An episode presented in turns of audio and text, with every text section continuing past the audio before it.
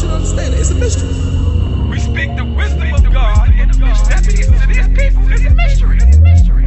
Because it is given unto you. Read on to know the mystery. Mystery, even a mystery. Hid from ages through history. Generations, but now it's made manifest to his saints, the nation. Victory. You're listening to, listening to Mysteries of the Bible of the Radio. Blog Talk Radio. Now, since Mysteries of the Bible has been on the air, uh, our main goal was to establish truth according to God.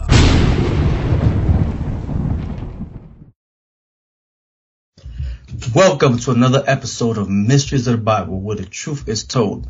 I am your host, Mr. Powers, and I would like to introduce my co-host. St. James, how are you doing this evening, Mr. Powers, sir? Oh, I'm I'm I'm doing great. How about yourself, uh, St. James? How are you doing? I'm doing great, sir. It's always always a pleasure. always a pleasure, sir. I'm doing great.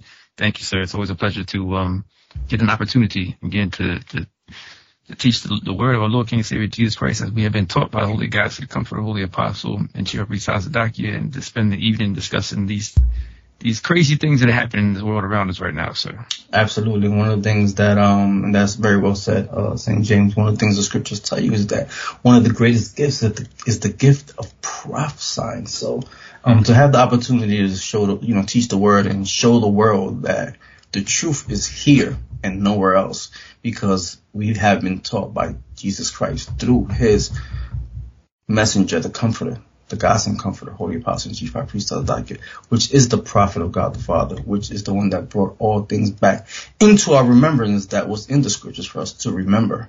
Um, and that gives us honor and, um, and a righteous pride. Um, St. James to be able to teach this word and to enlighten the world and to let them know what's coming, what's going on. You know, these chain of events you see happening, everything you see happening right now. We're in, um, we're in July of 2022.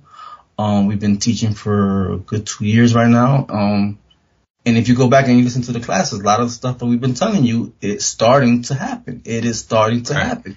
It is starting to come into play, just like we had told you it would. And we're going to speak about these things because now, um, there's a big turning point that's getting ready to happen. Um, and it seems like the next phase is moving in. Um, and it's going to get real, it's going to get real bad. Um, before it gets good, it's going to get real bad. Um, and is this something that believers and people that's listening, um, have to worry about? Well, in a sense, yes. So that could be twofold of St. Right. James, and you can come in whenever you want, definitely.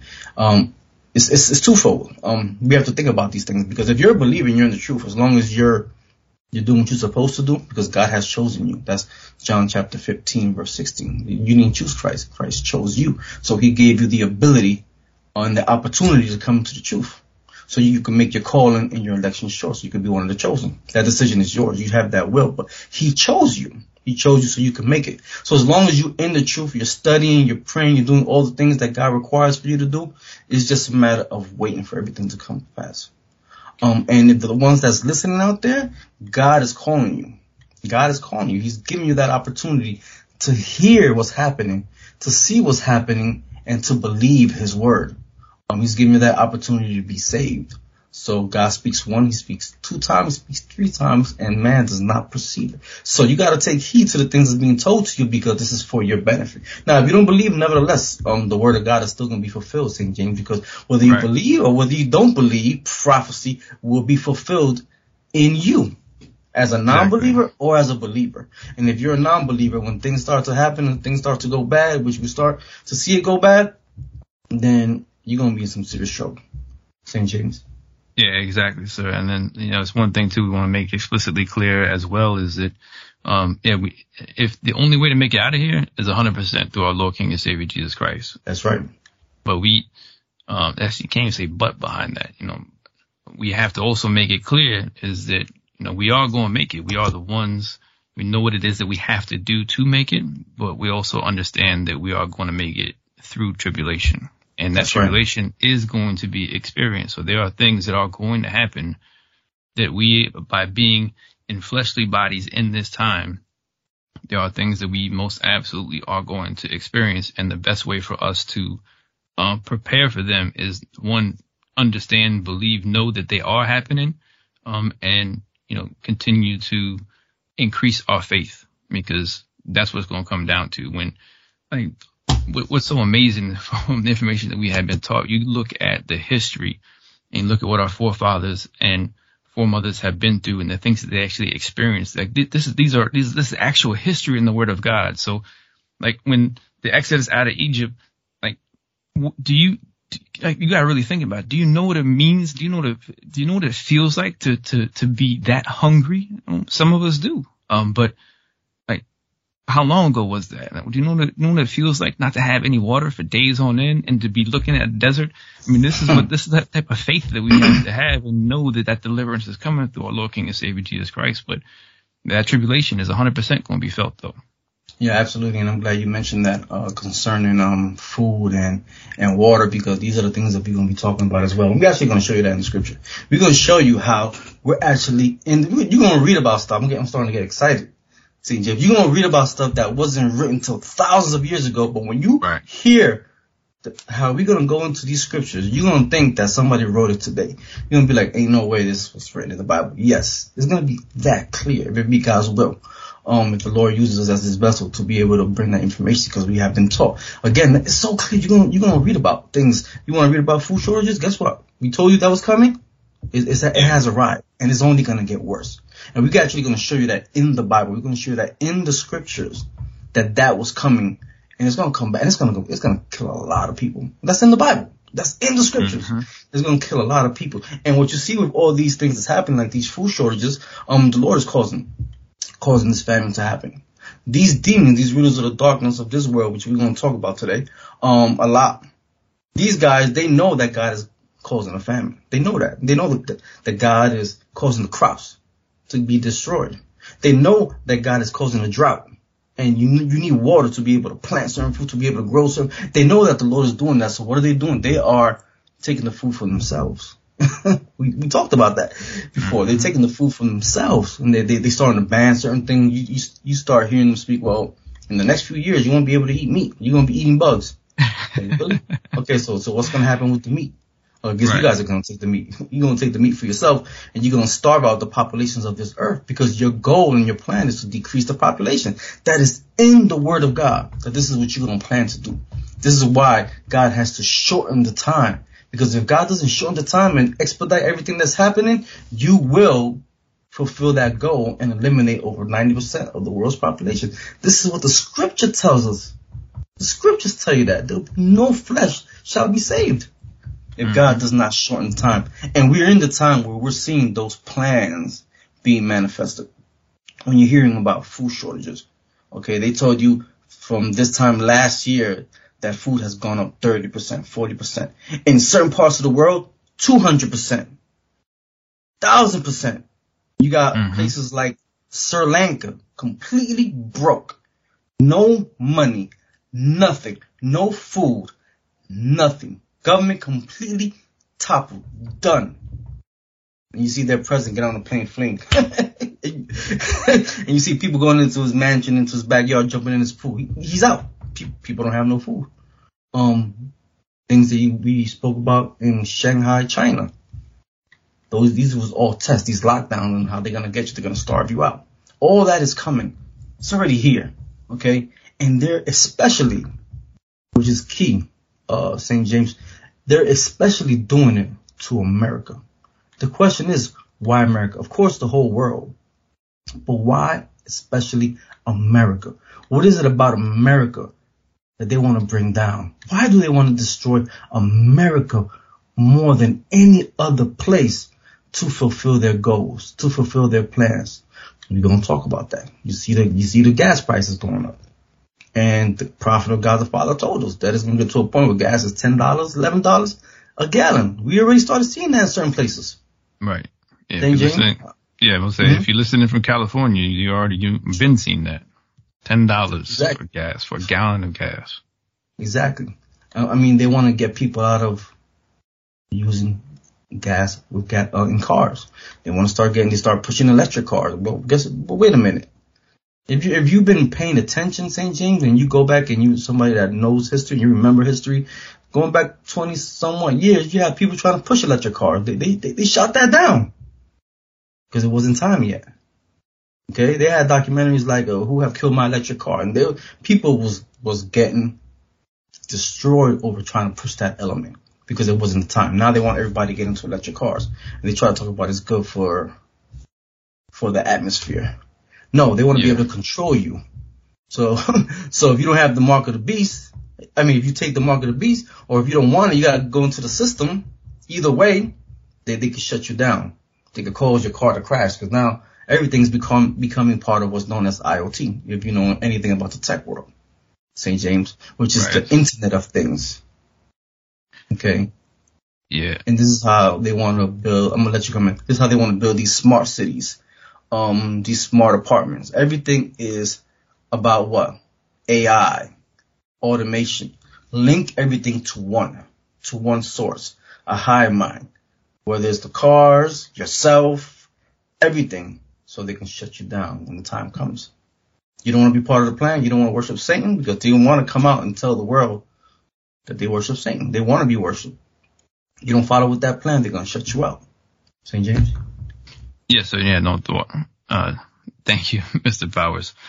Um, it, it, it just goes right back to how everything is done to map directly back to their agenda, right? And everything is being done and being put out there for a reason.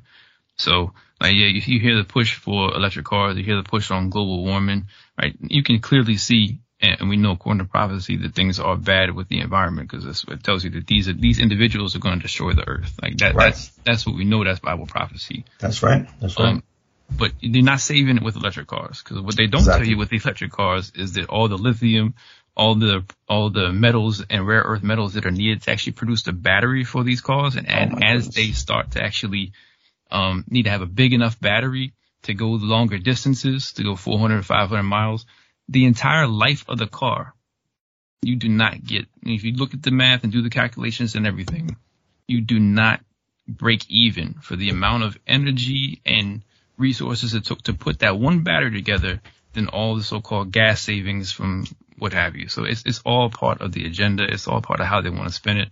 And it's all done to push everyone right into that nice little box. So everyone is doing exactly what they say. And complete control. Control the narrative, control the people, and have them right under them.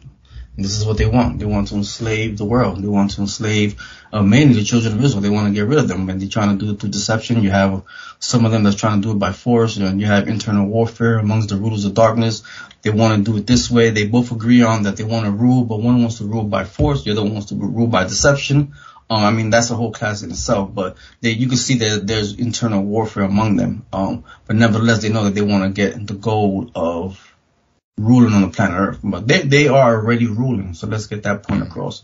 The Right. point of them wanting to rule now, because somebody might say, well, well, we know they're ruling because they're, they're under Satan's kingdom. This kingdom belongs to Satan. Yeah, but they're not in the forefront. Okay, they're not in the forefront where you, they want their glory. They don't have their glory. Okay, they see they see God's people having other opportunities that they don't have, so they want to get the glory. They want to be out in the front and say, "Hey, this is who I am.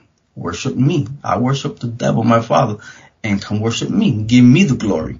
They don't have that now. They want that. Now is the time because if they don't step in and and take care of certain plans, they know they're going to lose the earth.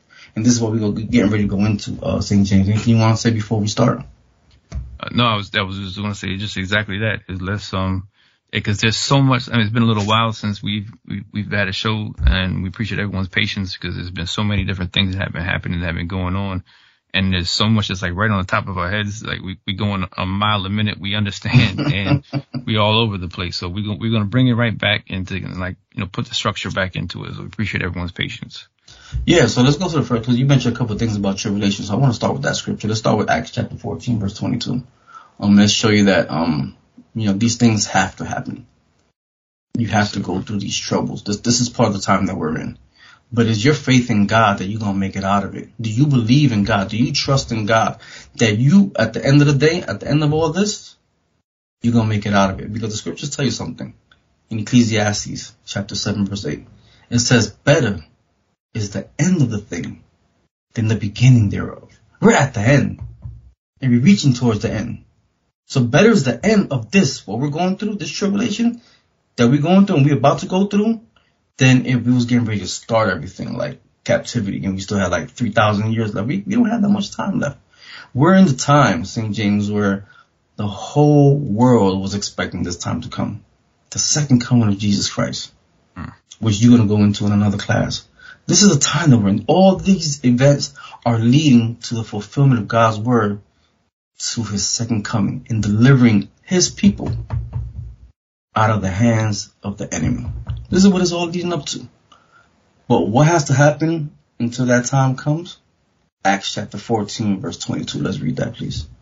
Confirming the souls of the disciples. Yeah, confirming the souls of the disciples. The disciples are the believers in Christ. Starting with the 12, then it became 70, then eventually the 144,000, then an innumerable number that can be counted, confirming the souls of the disciples. Read on. and exhorting them to continue in the faith, You see, the word of God reapplies, St. James. We are exhorting you to continue in the faith. What is faith? It is your belief. Your belief in what? In God, in every word of God. We are exhorting you to continue in the faith. No matter how you see things happening, no matter which way you see it going, no matter how it appears, continue in the faith and understand this. What do you have to understand? Read. and that we must, through much tribulation, See how it says must? It's a must. It's a must. This is not a if. It is a must. Through much tribulation, through much problems, troubles that we're in, that have never been, St. James, since the, since the world was created, since nations was on this earth. This is the time that we're in. Like no other time on the planet earth. You want to talk about the days of Noah? This has surpassed that. You want to talk about Sodom and Gomorrah? This has surpassed that. This is the time that we're in. And that we must, through much tribulation, read on, enter into the kingdom of God. yeah, you gotta fight for that. You gotta go and get your kingdom. How do you go and get your kingdom? You do what God requires you to do. You be that righteous example. Okay, you stand up against the evil that's on this earth because this evil is becoming bad, St. James. The fornication is off the hook. The adultery is off the hook. The murders is off the hook. The robberies of the it- everything's just off the hook. The sodomy is off the everything is just completely off the Richter scale, St. James, and it's getting worse and worse and worse. So you have to be that righteous example and understand that you live in a wicked and evil kingdom and a society and God wants you as a righteous man and as a righteous woman to stand up against the evildoers. Okay, through much trouble are you going to enter into the kingdom of God. You are representatives of that kingdom as long as you believe in our Lord and Savior Jesus Christ and believe in the truth that you are an Israelite and do what you're supposed to do. You are a representation of that kingdom. You think it's going to be easy when this world represents Satan for you to be righteous? It's going to make it extremely hard, but you have to go through all these things, through these troubles to make it into the kingdom of God because that is the end goal to make it. St. James. Right, absolutely. That's it. And you got we got to prove ourselves. We got to show and demonstrate that we are that we as like I said that we are worthy and That's worthy right. to make it. Um, because what is in store for the righteous, you know, it, it, it there's so many promises and it's so special. Like even going into like there's so many things that are promised for us and and so much wonderful things we can't even perceive or think about like what it will actually be like. That's how great it is. Like you can't Right. our minds can't even get to that point. So do we really think? I mean, this is how much how how ridiculous and how much madness it is inside of these churches where they make it appear as if all you have to do is nothing, Right. but literally you have to do nothing to change your life, but put on a good haha show, smile, maybe wear a big hat, and you know pay a little bit of, of offerings or, or something like that. And, but there's nothing that you actually have to do in terms of following the laws of God in order to be able to make it. No, we, we this is our time, right? This is the Right. time that it's our time to shine. It's our time to show and demonstrate that just like our forefathers who came before us, that we are the ones who have been selected and given this opportunity by our Lord, King, and Savior Jesus Christ to be here right now in the church, in the truth, in the Israelite church of God and Jesus Christ. And it's time to show and demonstrate just like we have been taught right, our fearless leader, the Holy God, and Comfort, the Holy Apostle, and Chief Priest, Tazadaqyah, that no matter what happens, we we gonna be here. We we are the believers, and that's we gotta prove ourselves. That's right. It's very well said, St. James, and something that um, the Gods and Comforter told us, Holy Apostle and Chief High Priest Tazadaqyah, he told us that we the ones, and that we are the warriors that God has brought back to deal with this wickedness. He has brought all the major warriors back on earth. the major warriors is back on this earth to fight this battle of good versus evil. Just like Satan has his top lieutenants, his top men back here on the earth, God has his men and women back here on the earth. The sons of light versus the children of darkness. And this is what it's all about. That final showdown. What side are you going to play? That's up to you. But nevertheless, you're going to fit into one of those sides. so, Yeah. go ahead. Yeah, so and that's and that's just and that's before this that goes into a whole nother class. Um, but it, it all comes right down to our belief. Um, Right. you know, because once and we don't we don't even know, but especially what what we have been exposed to and the amount of oppression and destruction that our our people have been through here on this side of Babylon over years and years of being told that we are nothing. Um, it actually take it takes the knowledge of the truth. It takes the wisdom our Lord King and Savior Jesus Christ for us to really understand just how special we are. And it just starts with that. It starts with that belief. You starting to believe that you can do it. You're starting to believe that you are special. You're starting to believe that you are better than, you know, the stigma or whatever type of stereotype that people put or limitations people want to put on you. No, we have the ability to do anything and everything through our Lord King and Savior Jesus Christ. That's right. That's very well said. We're just gonna continue on because this, the, we we will this this Yeah. this will be a five six hour class. Yeah, I But don't know, this is- this is- I'm sorry, sir. It's taking No, no, no, direction. no, no, no, no. You no say no need to apologize. This is amazing. Um, we have to, you know, whatever comes out is what God wants to come out. We understand that. We believe that because we're spiritual men, and we understand that. Um, the things that are happening today, you got to ask yourself. Um, like Saint James said, you know, all the things that has been taught to us. Um, we have to trust in God because we know that we're gonna make it. We're gonna make it out of here. But all the things that's happening right now, you got to ask yourself why now. We told you, as it was taught to us, that 2020 was to be a pivotal was to be a pivotal year, and that was to catapult a lot of things that's happening. A lot of a lot of the plans that are being put in place. You got to ask yourself, why is this happening now? Why is there so much confusion out there? Why is there so much chaos out there? Because the time is now. We are reaching the point where God is getting ready to intervene. And this is the part of the class that I've been trying to get to for a few classes ago, uh, St. James, but we're going to get into it today, if it be God's will. Why is all this happening now? Why are plans being put in place? Why are you starting to see a lot of people die out? They're dying. You're starting to see the effects of the vaccines, just like the Holy Ghost ever told us. This was going to happen. Give them a vaccine. Oh, but the studies show that some people's not dying, but the Holy Ghost cover told us that they will taint, they will taint vaccinations. Some people will get good ones, some will get bad ones. So they can come back and say, well, look at the studies not showing that, but guess what? People are dying out. Um, you're starting to see the effects of these things happening. Um, you're starting to see people dying from bioweapons, um, like COVID, monkeypox, and other things that they have out there. Um, that, that they had out there, like AIDS, cancer, all that, all that is, is the creation of the rulers of the darkness of this world to depopulate the world.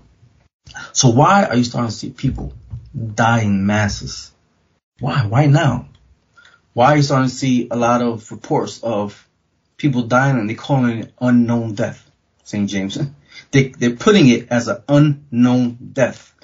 Why is all these things happening? And it's going to continue to increase because now is the time. We have told you before and go back and listen to our classes. Um, because we're, the point that we're trying to make is that we're dealing with the truth and we're dealing with the prophet of God the Father that gave us this information and we're relaying it back to you as teachers that we have been ordained to do.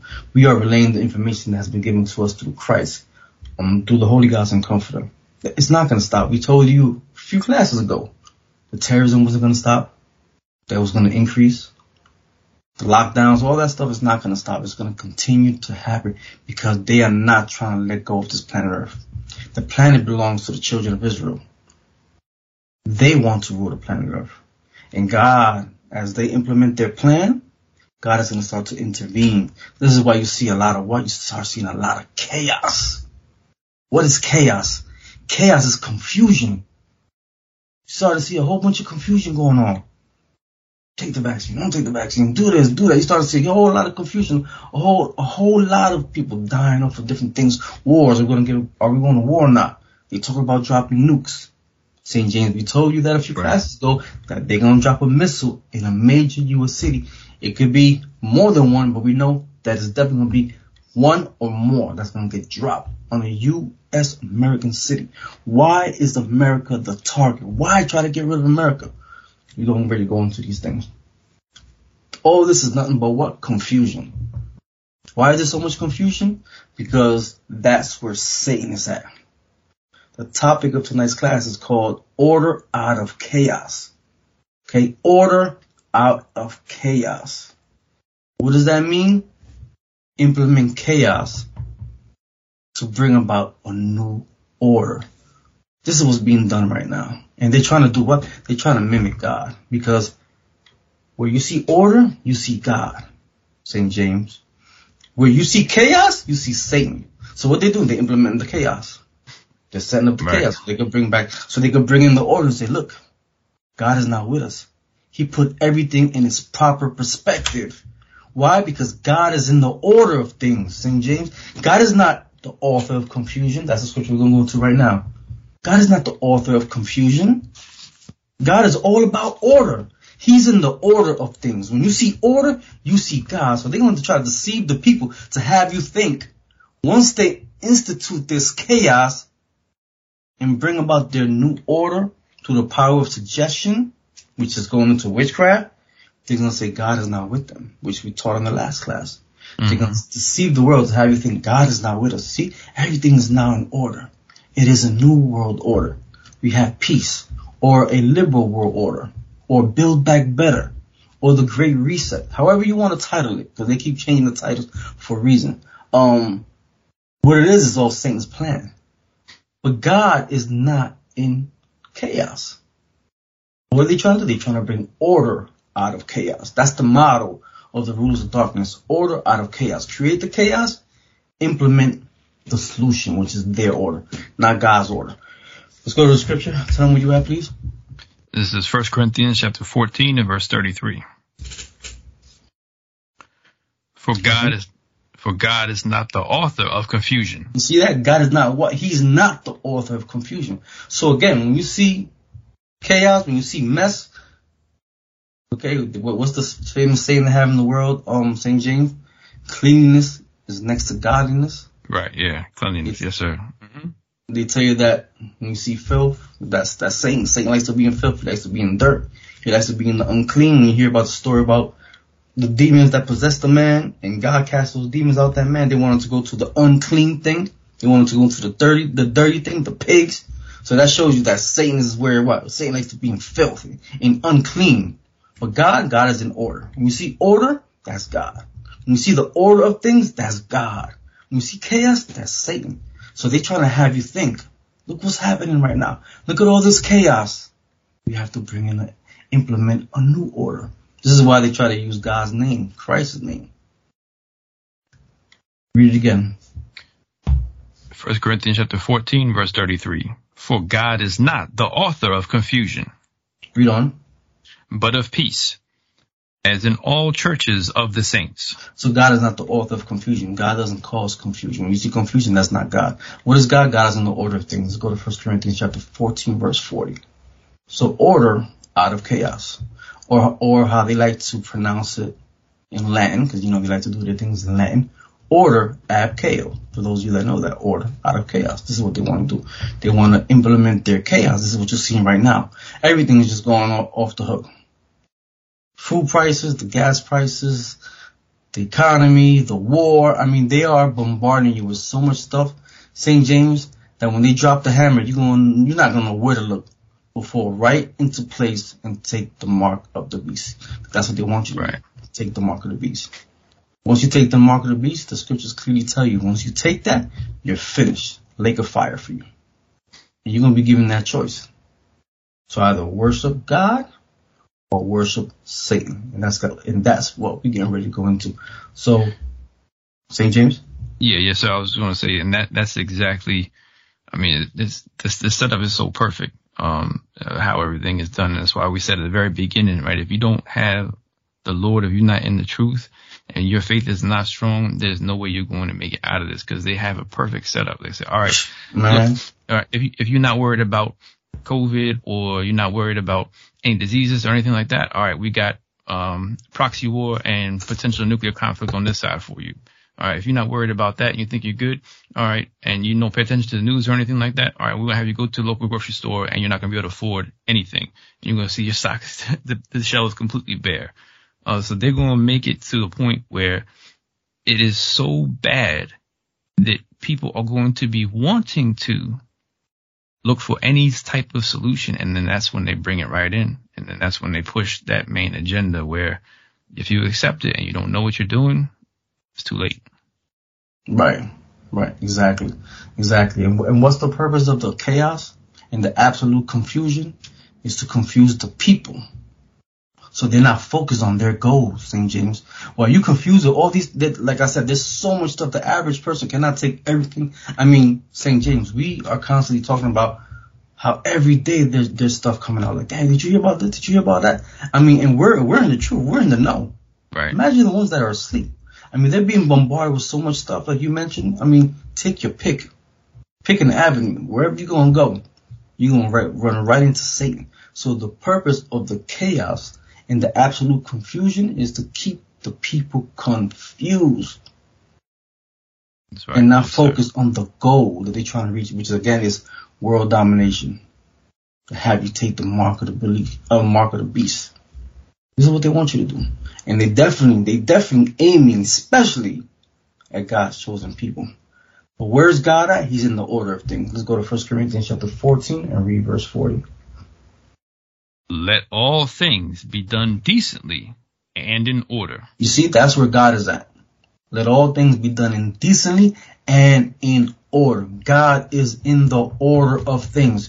When you look at the, just, if you want to just put it at a low level, look how everything is. The sun, moon, the stars, the animals, the planets, the human body.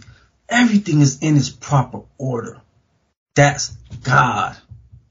You got four seasons in the year. You got 12 months in, 12 months in a year. It's supposed to be 12 hours in the day, 12 hours in the night. Everything is with God is in order because he's in the order of things. When you don't see order, that's not God. That's Satan. Hmm. Read it again. Let all things be done decently and in order.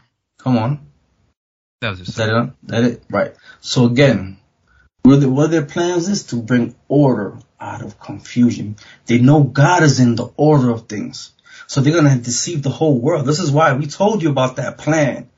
They're going to deceive the whole world in thinking that Christ has returned and that Christ had to intervene because the world has came to an end. Man has brought forth Armageddon. So now God has to intervene and save man out of Armageddon and bring peace on the earth. Now God is back and you're deceived because they're going to try to bring order out of their confusion.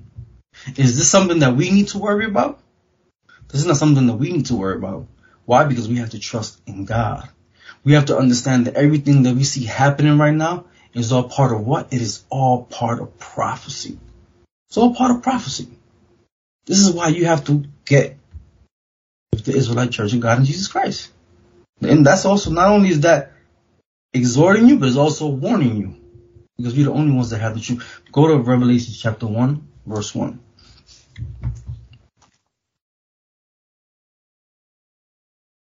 We're gonna reveal, you know, this this show is called Mysteries of the Bible.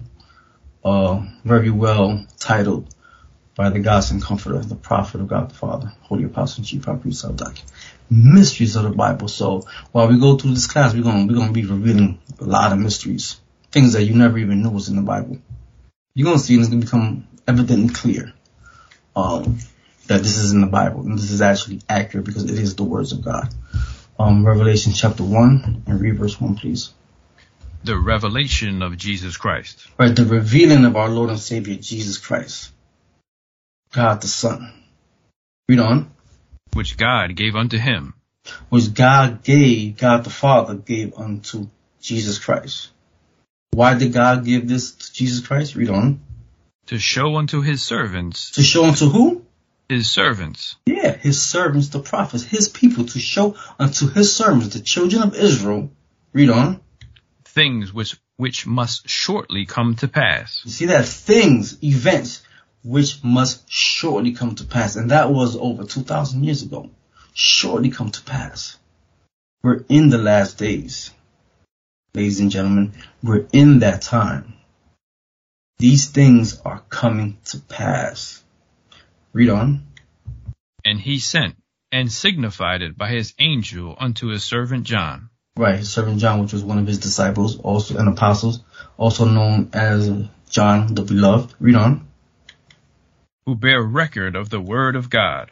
Who bear record of what? The word of God. He bear record of the word of God. Jesus Christ is also known as the Word. Read on.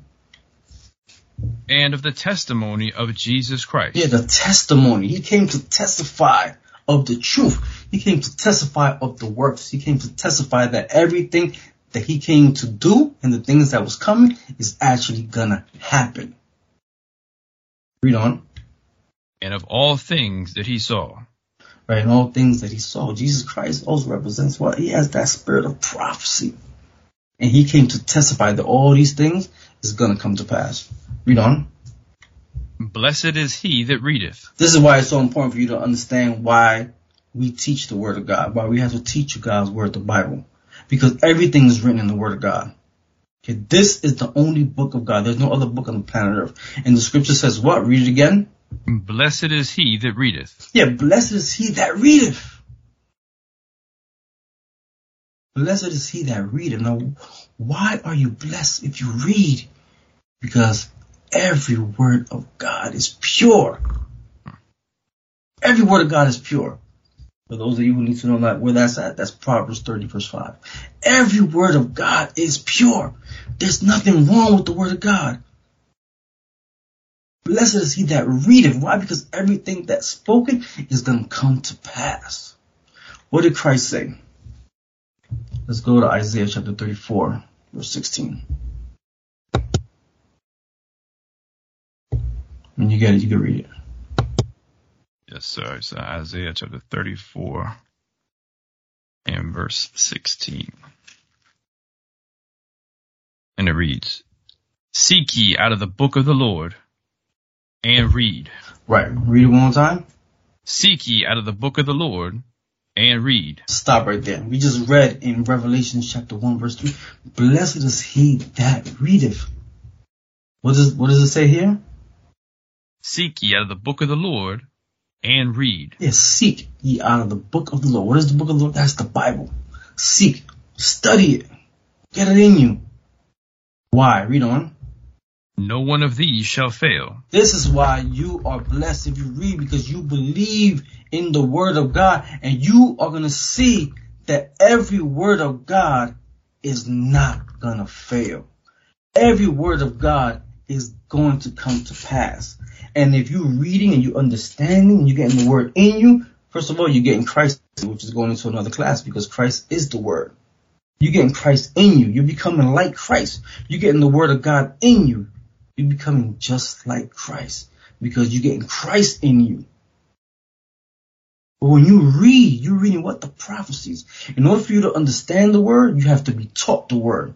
And this is where we come in, St. James, because we have been taught the word of God. So we have been ordained to be able to teach everyone out there the word of God. So you could understand and start reading and be blessed. Because all these things is gonna come to pass just like the word of God said. Read it one more time. Seek ye out of the book of the Lord and read. No one of these shall fail. Not one prophecy is gonna fail in the Bible. Every prophecy is gonna come to pass. Why is that very important? Because we're about to show you some things that's happening right now in the scriptures. We're gonna show you how the word of God is coming to pass and will continue to come to pass. And if this is coming to pass and the word of God has continued to come to pass, the things that's gonna come next, huh, is gonna come to pass. It's not a matter of if, it's a matter of when. St. James? That's right. Yes, sir, Mr. Powers. Anything you want to say on that? Because I'm, I'm getting I'm getting excited here. Yeah, no, Um, this is nah. I'm, I'm this was we right into the word. Now, look, you see, I'm get, you get excited. I can't even talk. Um, words are all getting jumbled together and everything. Now let's keep on going. So this is wonderful, man. This is, yeah, this is wonderful. This is because that's what we hear. Like well, all the other stuff, all the madness, this this out there in the world, all that is just a distraction. This right here is Right. is is is the sword. This right here is what's going to sustain us. This right here is what we need to be able to survive and to keep moving forward. That's right. This is your survival guide to what's mm-hmm. coming. The Word of God. These are your instructions for you to be saved. The Word of God. That's why you're blessed. If you read, you see how that works perfectly? You're blessed. Blessed is he that readeth. Read that part again, the last part. In Isaiah 34 verse 16, please. And no one of these shall fail. Not one prophecy is going to fail. Another part of the Bible tells you not one jot, not one, not one tittle. All of it's going to come to pass. Not one of these shall fail. Read on. None shall want her mate. So in case anybody want to come up and say, what, what about the Egyptian book of the dead? What about the Quran? The Bible clearly tells you none shall want her mate. Now what does that mean? What is a mate? A mate is someone that has a companion. Okay? Like you have couples. You have somebody and then you have someone that you mate, you mate with. The Bible's clearly telling you he ain't, Bible ain't got no mate. In other words, stands alone. I ain't got no companion. I ain't got no mate. I stand alone. when it comes to the word of God, it's only me. Stands alone. Anything else is not the word of God. The Bible, which is 80 books, 66 books plus the 14 books of the Apocrypha that was removed, um, by the rulers of the darkness of this world because the information was too clear. God said that would happen in the scriptures, but he also left the Bible intact that you could still act, actually obtain. Okay, a lot of things that's in, is in the Apocrypha, which you, we're going to go through today, is going to show you things that's evidently clear that that's the word of God. And it's evidently clear that we're in that time. So the Bible has no mate. Is that it on that? No, sir. Read on. For my mouth it hath commanded. Yeah, the mouth of God hath commanded it. When God gives the commandment, it happens. It comes to pass. Read on. and his spirit it hath gathered them. His spirit is talking about the angelic forces. When God gives the word and he gives the commandment, they make sure that all his words are executed and fulfilled. Everything. This is why nothing is going to fail. God is not like man that he should lie. Hmm. If he said it, he's gonna do it.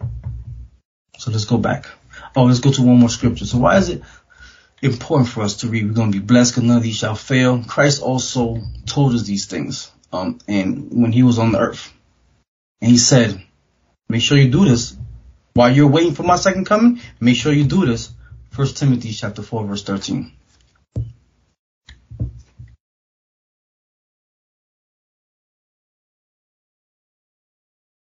Yes, sir. Come on.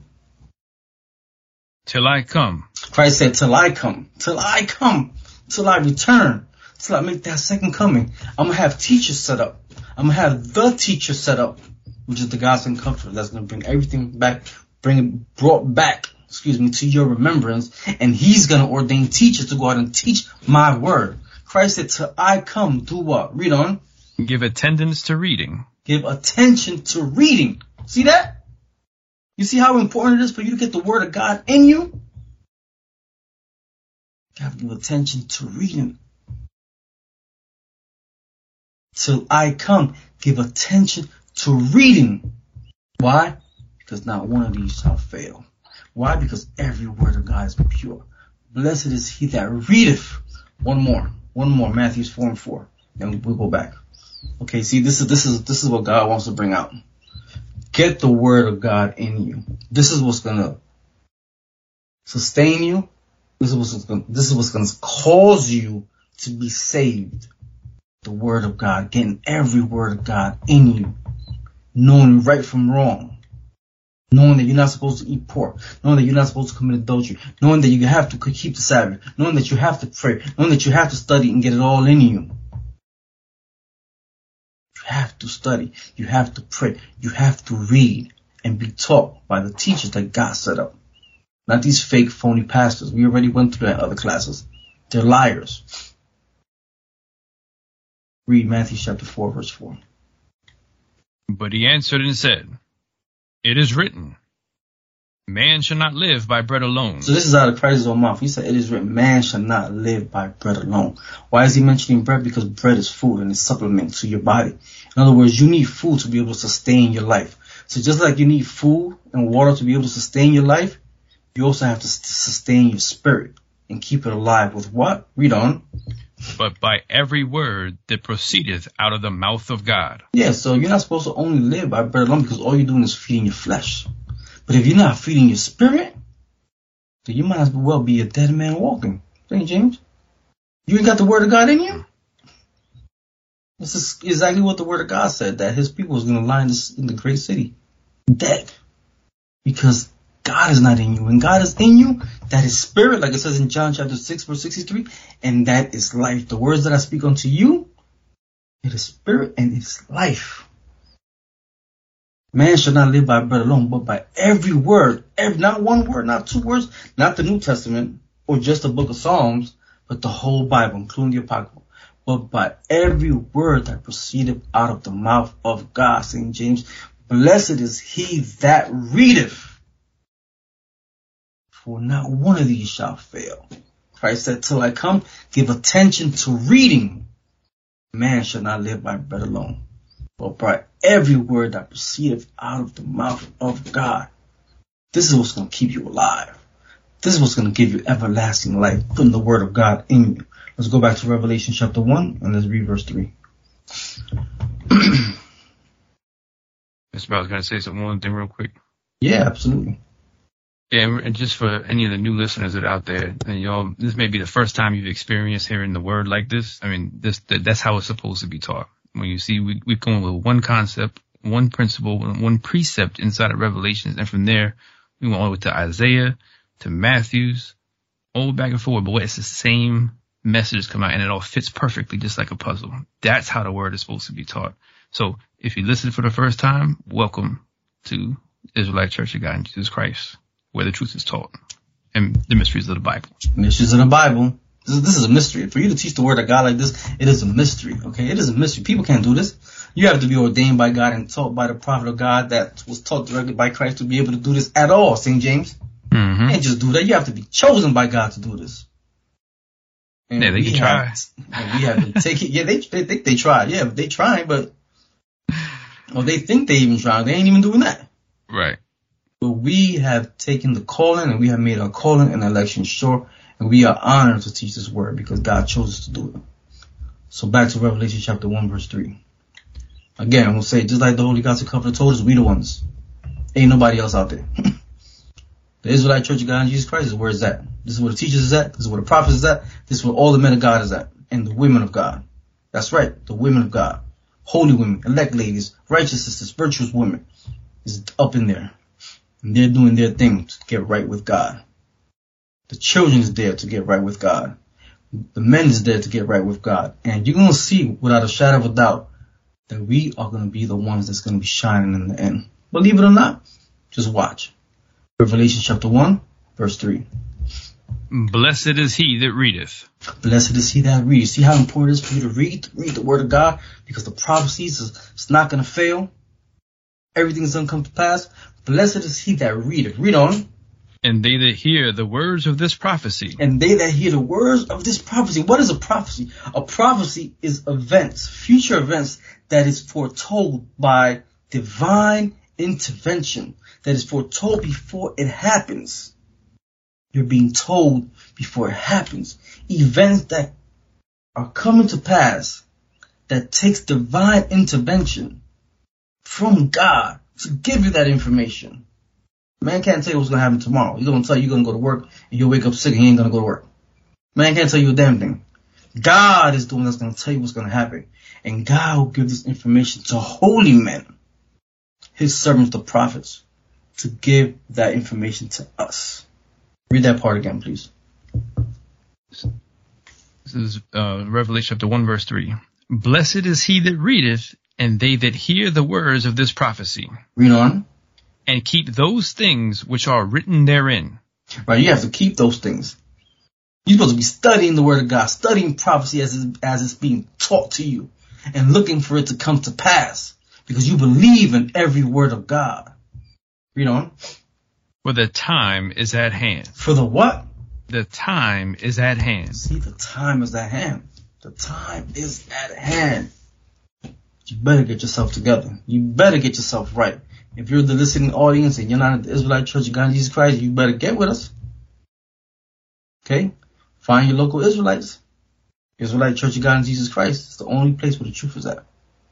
And we have an email where you can reach out to us, which is um blogtalkradio at icgjc.org. Reach out to us. We already have people that reached out to us. We have people that, that have reached out to us and they're not part of the congregation. And that's our goal, to get to every soul that God has out there to hear this truth.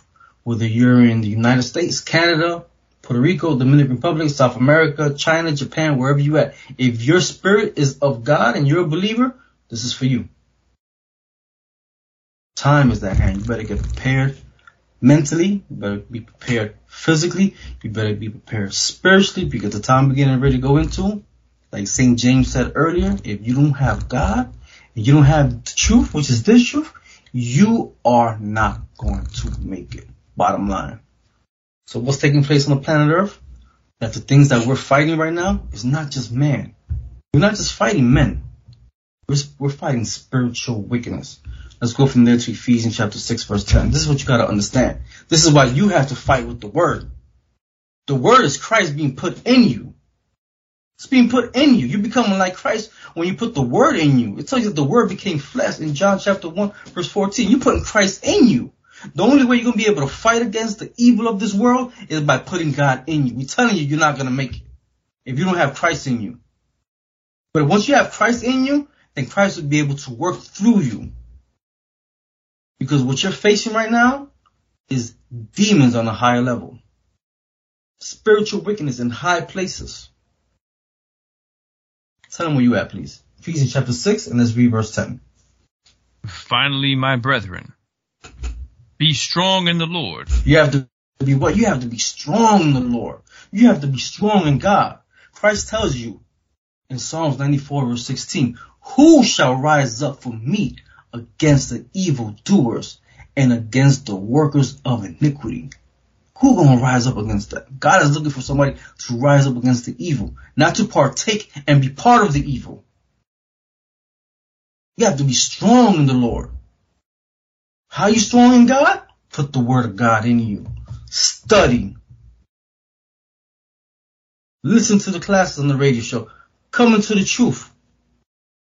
Get on the stream. Come to the Sabbath and learn. Christ said, come learn of me. Learn of me. That's what he said. So he could come in you and be part of you. Be strong in the Lord. Read on. And in the power of his might. Yeah, in the power is like, who, who's more powerful than God? St. James. Who's more powerful than God? Nobody. Omnipotent. Omnipotent, omnipotent, omnipresent. Be strong in the Lord and in the power of his might. Read on. Put on the whole armor of God. You see that? You see how it fits right with the curriculum? St. James, hmm you just talked about putting the word of God in you. What does it say? It says put on the whole armor of God. The helmet of salva- salvation. The breast, the breastplate. Put on the girdle. Fit it in like a uniform. The whole word of God. Put it on. Put on the whole armor of God. Why do you need to put on the armor? When you put on the armor, St. James, what does that mean? That means you're going to go to war. You're getting ready to go into battle. And when you go into a battle, if you're not trained right, and you ain't got the proper training, you're going to fall short. That training is putting the word of God in you. So God can, can meet you at every thought. You see that, St. James? Meet you at every thought. Read it again. Put on the whole armor of God, that ye may be able to stand against the wiles of the devil. Put on the whole armor of God. You may be able to stand against the trickery of Satan. The wiles of the devil. He's got a lot of tricks up his sleeve, St. James. And you're starting to mm-hmm. witness it right now. And if you don't have God in you, you're going to fall right into that deception. You're going to fall right into that deception. See how important it is for you to get the word of God in you?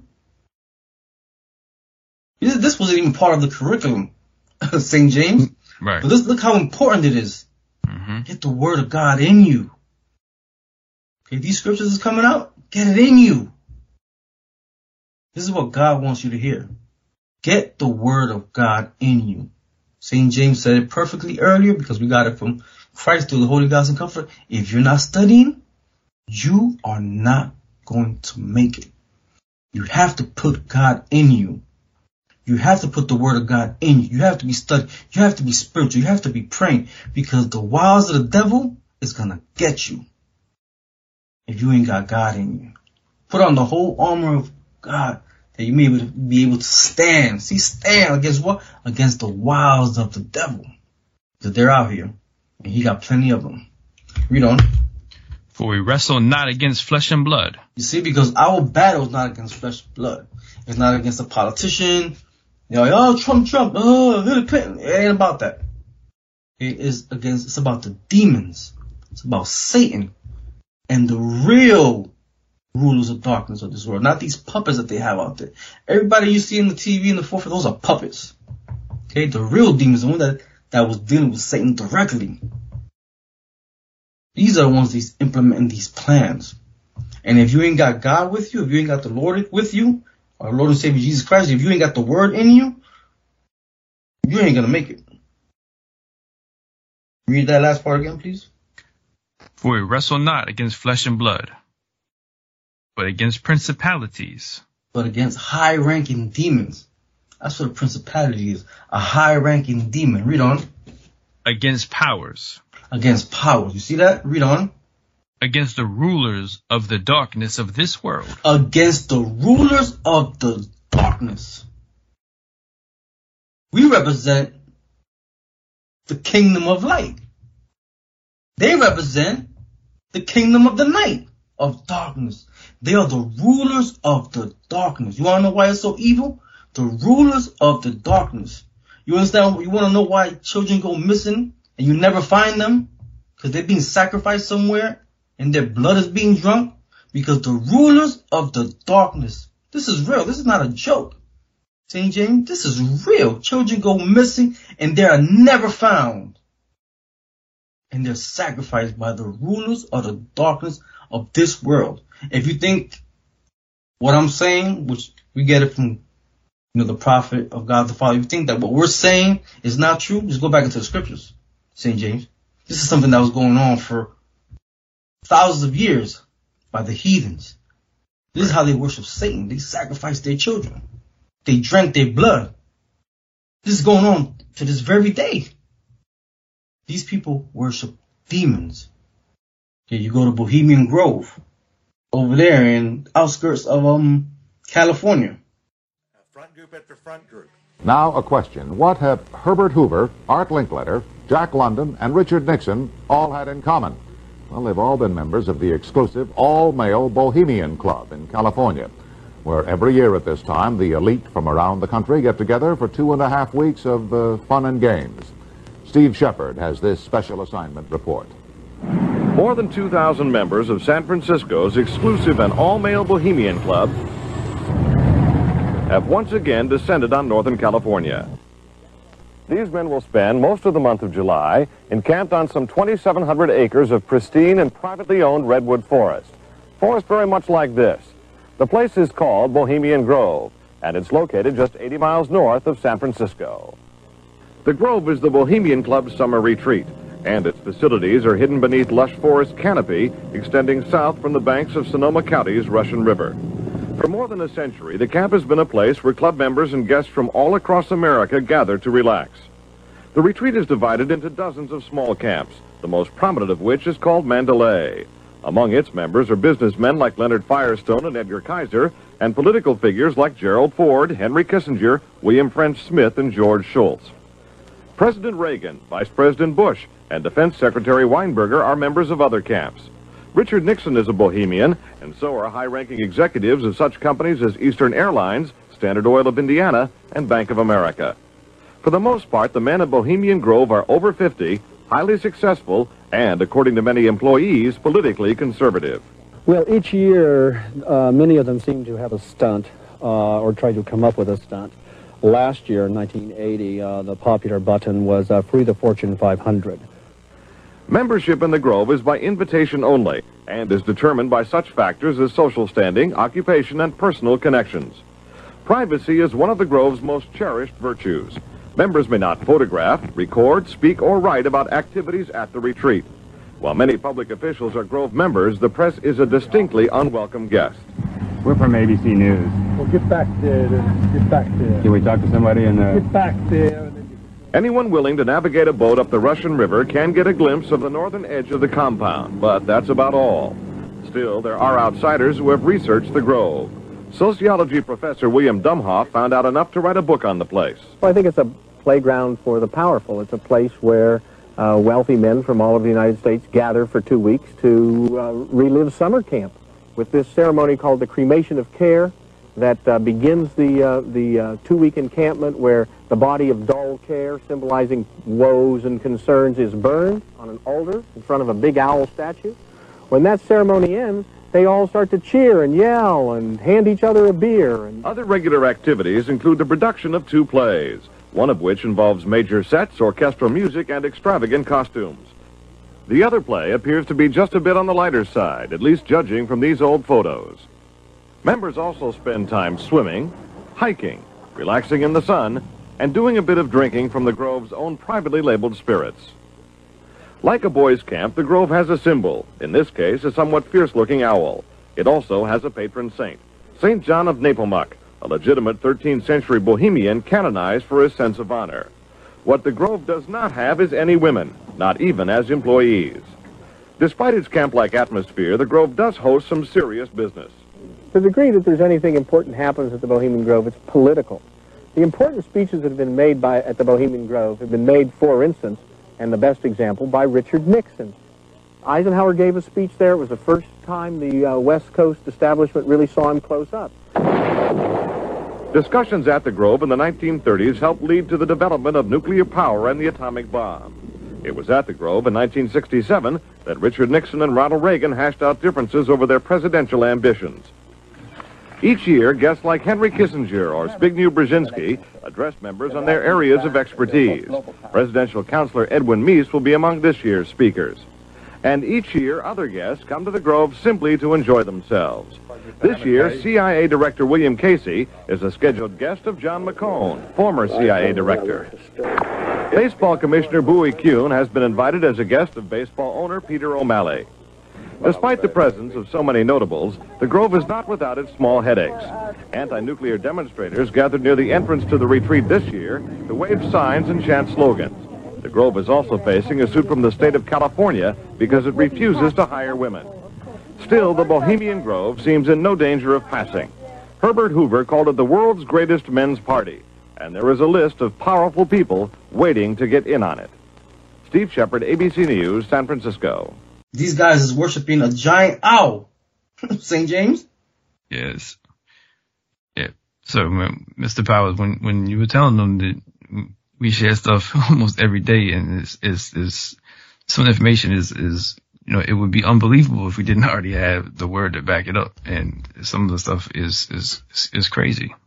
It no is- matter how it- crazy it sounds, it's, it's, it, Sir, it's it is- appalling. It is, yeah, it is insane. The stuff that you, if you knew that what the things that were going on, you would be sick to your stomach. You, you, you wouldn't go out. If you didn't have the word of God in you, if you didn't have the, the, the trust of God, you, you wouldn't go out. There ain't no way. The wickedness that's taking place on this planet Earth,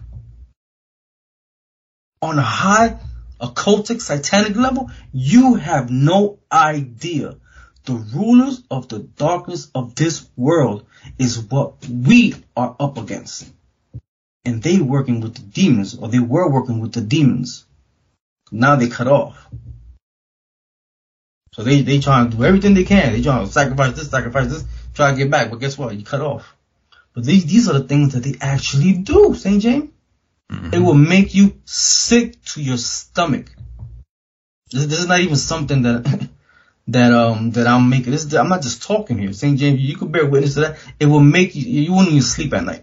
Th- th- That's that's real talk. you wouldn't sleep at night if you had even a ounce of an idea of the things that they that take place behind the scenes with these demons. Yeah, a hundred percent, sir. I mean, it's extremely upsetting. Like the infant, you had talking about a, a manly stomach. Like this is it's extremely upsetting the things that that they do, and you it was it's it's so unbelievable that you would think that nah, but I mean, I'm sorry, so yeah, it's it's bad. The rulers of the darkness of this world. I mean, these guys are demons. They're trying to open up portals and get. I mean, we can continue to go on. Um, these guys got the demons in them. and they are the demons. The rulers of the darkness of this world. Okay, this is who you fight against. Okay, and they want their kingdom. They want their kingdom. This is why everything is happening right now. This is why chaos is being pushed. So they can bring in their order. But somebody might say, well, guess what? Aren't they already ruling? Yeah, technically they are, but nobody knows them. Mm-hmm. Nobody knows they're ruling. You know, you hear about LeBron James, that's a household name. Like, how the hell is an Israelite? Who they call the N-word a household name, but nobody knows us, the real rulers of this earth. So now they want to come out in the forefront. This is what's getting, this is what's happening. They want their kingdom. They want their glory. And they want to make sure that Israel don't come back because guess what? Guess what the monkey wrench is to their plan? Us. We are the monkey wrench to their plan. So they try to get rid of us. They try to get rid of the children of God. And they think that by doing that, they will offset prophecy and they will continue to rule forever. This is actually in their mindset. They think they're going to rule forever. Guess what? You're going to read about that in the Bible. Read that last part again. In the verse 12. Tell me that. Ephesians chapter 6 verse 12. Yeah, Ephesians chapter 6 verse 12. We wrestle not against flesh and blood, but against principalities, against powers, against the rulers of the darkness of this world. Against the rulers of the darkness of this world. So who are those rulers of the darkness of this world? We're going to review that in the next coming scriptures because you have a lot of people lying out there telling you this, telling you that. Guess what? We're going to tell you who they are. We're going to tell you who they are. So you have an idea. The rulers of the darkness of this world. Read on. Against spiritual wickedness in high Okay. places. Yeah, they these are the ones that was working with them. The demons. Read on. Wherefore, take unto you the whole armor of God, See, the only way you're going to be able to fight them is not through a physical battle. Not yet. Not through a physical battle, but a spiritual battle. Putting on the whole armor of God. I said not yet because we're going to reveal some things later on that's going to be taking place. But not yet. You have to fight them with the word of God. Being righteous. Becoming that Israelite. They don't want you to be an Israelite. Wearing that shield of David. Following the high holy days. Keeping the laws of God. They don't want that. That is their monkey wrench. And they are trying to stop that. That's why they're trying to kill God's people. They don't want you guys to come back. They don't want you to claim that you're Judah, Benjamin, Levi, Simeon, Ephraim, Manasseh, Gad, Reuben, Naphtali, Issachar. They don't, they don't want you to come back as that. They want you to stay as Dominican, Puerto Rican, Black American, West Indians, Cubans, Mexicans. If you're out there in the other parts of the world, and you're an Israelite under different names, China, Japan, India, wherever it is, where you at, and you're an Israelite, God's chosen people, who don't know that you're Israelite yet, but you keep listening, you're gonna find out. They don't want you to come back because they know that that is their downfall. So this is how you fight fight against them by putting the word of God in you. Is that it on that? No, sir. Let's finish it up. All right. Ephesians chapter 6 verse 13. Wherefore take unto you the whole armor of God, that you may be able to withstand in the evil day. You see that we're in the evil day. In order for you to withstand, you have to put the word of God in you. Read on. And having done all, to stand. And having done all that Christ told you to do, stand. How do you stand? With the word of God. You're trained, you're ready for that war. You got the you got the armor of God in you. So again, these rulers of the darkness of this world, they want to destroy you. They want their kingdom. Let's go to Revelation chapter 17, verse 12. And let's show you who these people are. And let's show you that this is the time. We're in this time where this, these scriptures are being fulfilled. Okay, and this is what they want to do. They want their kingdom, they want to rule, and they want to make sure you never come back and take your righteous place as the true sons and daughters of God and as the rulers of this planet Earth. They don't want that. They don't want that. So they're trying to implement their plans. And while they're trying to implement their plans, they're also battling with each other. Internal warfare. One is trying to rule through deception, the other one's trying to rule by force. This is why you see things being overturned. You hear about abortion being overturned.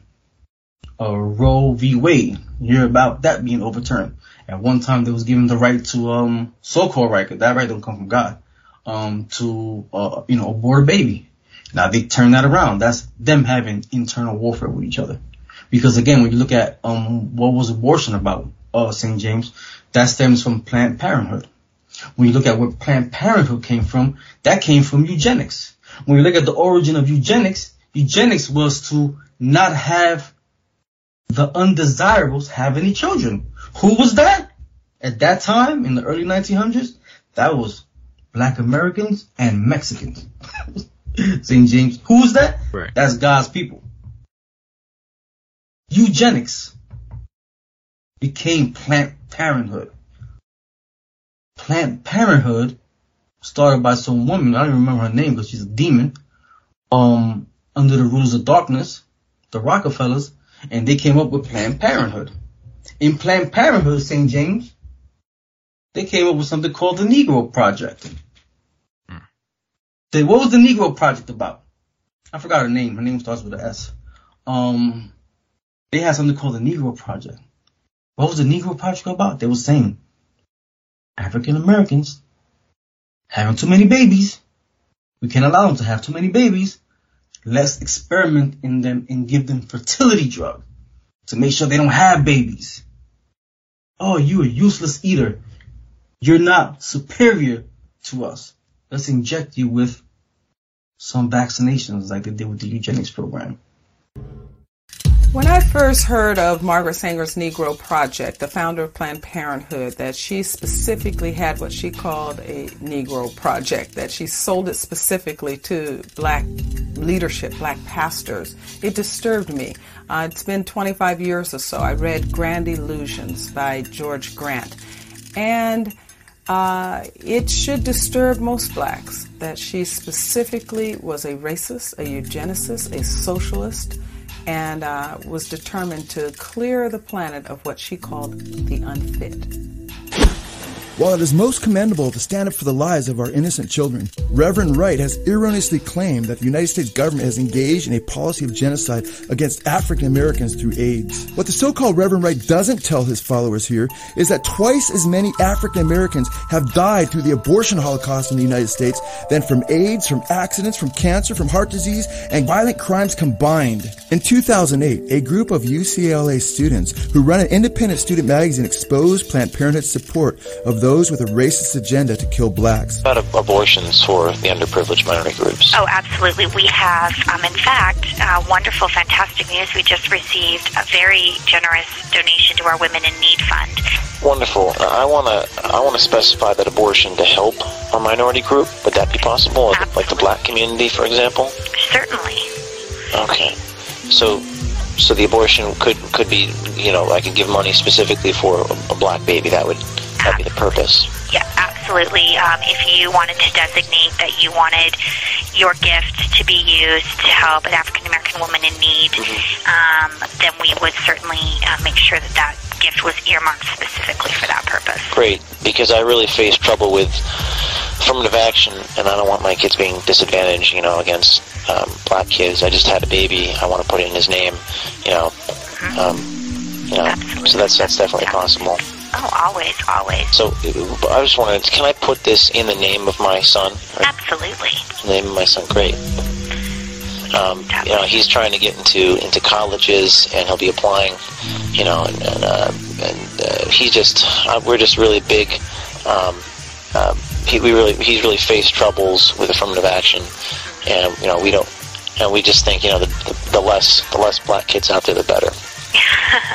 understandable, understandable, understandable, understandable. Even though African Americans only constitute about 13% of our population, since Roe v. Wade, Planned Parenthood has helped to reduce the black population in the United States of America at a rate of about 25%. Margaret Sanger, the founder of the International Planned Parenthood Federation, was not only sexually promiscuous, an abortionist, alcoholic, and drug addict, but she also was an occultist and segregationist who believed in forced sterilization of blacks as well as forced eugenics to reduce the black population. George Grant chronicles the life and writings of Margaret Sanger and painstakingly documents Sanger's plans for genetic engineering of the human race.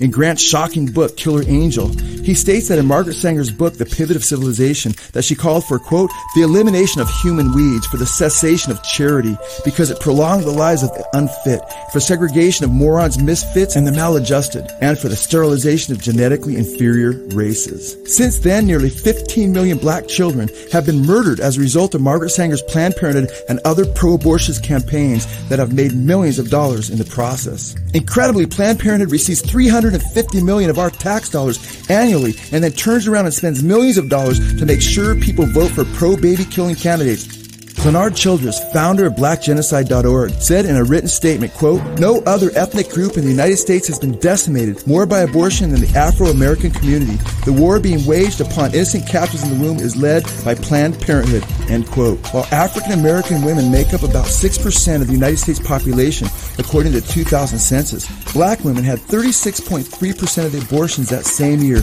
according to the Centers of Disease Control. Planned Parenthood kills over a quarter million babies annually, with black children taking the hardest hit. Planned Parenthood's founder, occultist Margaret Sanger, rejected God's rule over her life with her slogan found in her newspaper called The Woman Rebel, quote, no gods and no masters. Sanger decided that she would not answer to God, but that she would play God herself over lives of others, claiming that every, quote, unwed mother, end quote, has the right to, quote, destroy life, end quote. In April of 1933, Margaret Sanger's newspaper printed an article entitled, quote, Eugenic Sterilization an Urgent Need, this was by Ernst Rudin, who served as Adolf Hitler's medical experimentation programmer. Rudin was a close friend and advisor to Sanger's. Sanger would later publish Selective Sterilization, an article which praised the Third Reich's racial purification programs. While Planned Parenthood still targets black Americans, continuing Margaret Sanger's policy to depopulate African American communities, today nearly 80% of their abortorium clinics are found in black neighborhoods. Most African Americans have been kept in the dark regarding their initial goals. Faye Wattleton, former president of Planned Parenthood, said at Planned Parenthood's 100th anniversary, quote, as we celebrate the 100th anniversary of Margaret Sanger, our outrageous and our courageous leader, we will probably find a number of areas in which we may find more about Margaret Sanger than we thought we wanted to know. Wattleton admitted in 1992 that Margaret Sanger advocated, quote, eugenics and the advancement of the perfect race, end quote. Despite targeting blacks for elimination in Planned Parenthood's 1985 annual report, leaders of the organization proclaimed that they were, quote, proud of our past and planning for our future. Tragically, they have been planning the future of the African American children for years, as African Americans are the only minority race that has not grown since Roe v. Wade, thanks mostly to genocide at the hands of Planned Parenthood. Planned Parenthood should be called Planned Parenthood, as they murder more black children in one hour than the Ku Klux Klan did in their entire history. Margaret Sanger, Planned Parenthood's founder, admitted, quote, Always to me, any aroused group was a good group, and therefore I accepted an invitation to talk to the women's branch of the Ku Klux Klan. Sanger could relish in such racist speaking engagements with the KKK because she believed the following and stated, quote, the masses of Negroes, as she stated, particularly in the South, still breed carelessly and disastrously, with result that the increase among Negroes, even more than amongst whites, is from the portion of the population least intelligent and fit, end quote. In Margaret Sanger's periodical, The Birth Control Review, an article by L. Stoddard, one of Sanger's board of directors, we read about the quote, rising tide of color against white world supremacy. And we also read that we must resolutely oppose the inundation of those non-white and inferior races. In no uncertain terms, Sanger, like Adolf Hitler, believed in enforced eugenics and race control, even through murder. Sanger declared, quote, the undeniably feeble-minded should indeed not only be discouraged, but prevented from propagating their kind, end quote. Thankfully, more and more African Americans, like the National Pro-Life Black Union, are protesting Planned Parenthood over their directed assault at slaughtering mass black babies. In Margaret Sanger's book, The Woman and the New Race, she wrote, quote, The most merciful thing a large family can do to its infant members is to kill it. Margaret Sanger, like her Nazi contemporaries and her Nazi ally, declared that, quote, eugenics is the most adequate and thorough avenue to the solution of racial, political, and social problems. She said, quote, eugenic sterilization is an urgent need. We must prevent multiplication of this bad stock. Sanger, echoing Hitler's eugenics program, stated, quote, give dysgenic groups, meaning people with bad genes, in our population their choice of segregation or compulsory sterilization. Even though Sanger was a committed occultist who despised Christians and bemoaned charity to many blacks, she planned to use black clergymen to sanctify her quest to depopulate the black race and win over their favor. Sanger admitted, quote, We should hire three or four colored ministers, preferably with social service backgrounds and with engaging personalities. The most successful educational approach to the Negro is through a religious appeal. We don't want the word to go out that we want to exterminate the Negro population, and the minister is the man who can straighten out the idea if it ever occurs to any of their more rebellious members. While Americans rightfully look back at the Nazis and what they did to six million Jews in the Holocaust in Germany with disdain, how much better are we if we promote or agree with or accept abortion and the murder of 50 million of our innocent children? In Germany, Jews were discriminated against because they were treated as less than humans. In America, black children were discriminated against by Planned Parenthood due to the heritage of their founder, who felt that they were inferior to superior white folks and designated many of them as unfit and human weeds. Hitler justified the murder of Jews by claiming that it would bring the crime rate down. Today, pro-abortionists claim that the crime rate comes down as we eliminate more blacks through abortion. In Germany, because of the racism and eugenics of Adolf Hitler and the Nazis, the most dangerous race to be was a Jew, as Hitler incinerated millions of them. In the United States of America, as a result of the racism and eugenic beliefs of Planned Parenthood's founder, Margaret Sanger, the most dangerous race to be is black, and Planned Parenthood has literally snuffed out the lives of millions of black children. In Germany, the most dangerous place to be was in what was believed to be a communal shower, which was supposed to make one clean, but ended up being a gas chamber. In America, the most dangerous place is to be a black child in a Planned Parenthood clinic, which is supposed to be a place for family planning, but in fact is a place where black children far too often receive their death sentence. Adolf Hitler and the Nazis rejoiced that millions of Jews were being killed around the world. So Margaret Sanger, the founder of Planned Parenthood, would be happy to know that due mostly to Planned Parenthood, which she founded, millions of black children have been killed as well. Like her contemporary Nazis, Planned Parenthood's founder, Margaret Sanger, advocated in her words, quote, the weeding out of the unfit or preventing the birth of defectives or of those who will become defectives, end quote. For Sanger, defectives would in time include blacks, Jews, Hispanics, American Indians, and later even fundamentalist Christians who opposed her views. We can see even today that Planned Parenthood reveals their low regard for life as they depict the elimination of conservatives and Christians who stand up for life in the most perverse way and show them being eliminated by a pro-abortionist superhero. Notice that Planned Parenthood cast their superhero as a black woman, which would have pleased Margaret Sanger, who, as we've seen, sought to appeal to African Americans in an effort to deceive them. Notice also that the superhero identifies herself as Dionysus. But call me Dionysus. And here's a little something to remember me by. Gee, thanks, Dionysus. Be good. I've got to go. I smell trouble with a capital T. Though Planned Parenthood claimed to have their president in mind, Dionysus was the cult god of wine, drunkenness, demonic frenzies, and wild orgies. Many of his followers engaged not only in wild orgies, but like Planned Parenthood today, they engaged in human sacrifice. Dionysian worship even included eating the flesh of their sacrificial victims. Here we see Planned Parenthood presenting a man warning against sexual sin and sexually transmitted diseases. Next, we see Planned Parenthood's superhero drowning the man.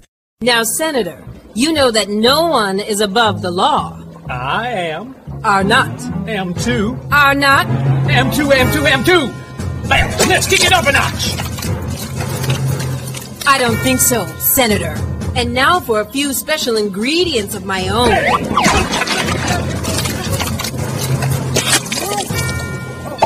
Now, how does that feel, Senator? Great! I feel cleansed. I no longer have the stench of misinformed conservatism. I, I want all women everywhere to have the ability to choose what they do with their bodies. That's more like it. Johnny Hunter, the National Director for the Life Education Resource Network, stated, quote, as black people begin to find out what's going on, there's a change coming. Alveda King, the niece of the late civil rights leader Martin Luther King Jr., denounced Planned Parenthood's use of her uncle's words and images on its website. She stated, quote, Planned Parenthood is no stranger to deception. She said, I know firsthand because prior to my abortion, a Planned Parenthood doctor told me my baby was just a blob of tissue. Now Planned Parenthood lies by trying to imply that my uncle would somehow endorse the organization today. He most certainly would not. Alveda King states that based on where her uncle Martin Luther King stood, she herself couldn't vote for a candidate who was pro-abortion. Because you are not of the white race. You're a Mexican. You're, you're black eugenics became Planned Parenthood. Where is Planned Parenthood predominantly at? Black and Hispanics neighborhood. That was also part of depopulation. But then you have the rulers of the darkness of this world fighting with one another and say that, you know, we, got, we need slaves. Can't kill them all.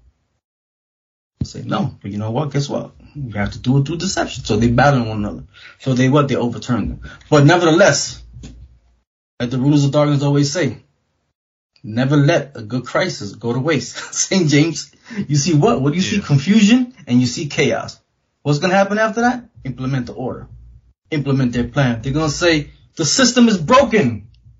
See, at one time you let us do what we wanted to do. We can have intercourse and abort the baby. You can't abort the baby. God gave nobody a license to sin. That's what the scripture says. Okay? The whole purpose of intimacy is to procreate. You doing it just to fulfill your lust, and then after that you want to abort your child. That's murder. Mm-hmm.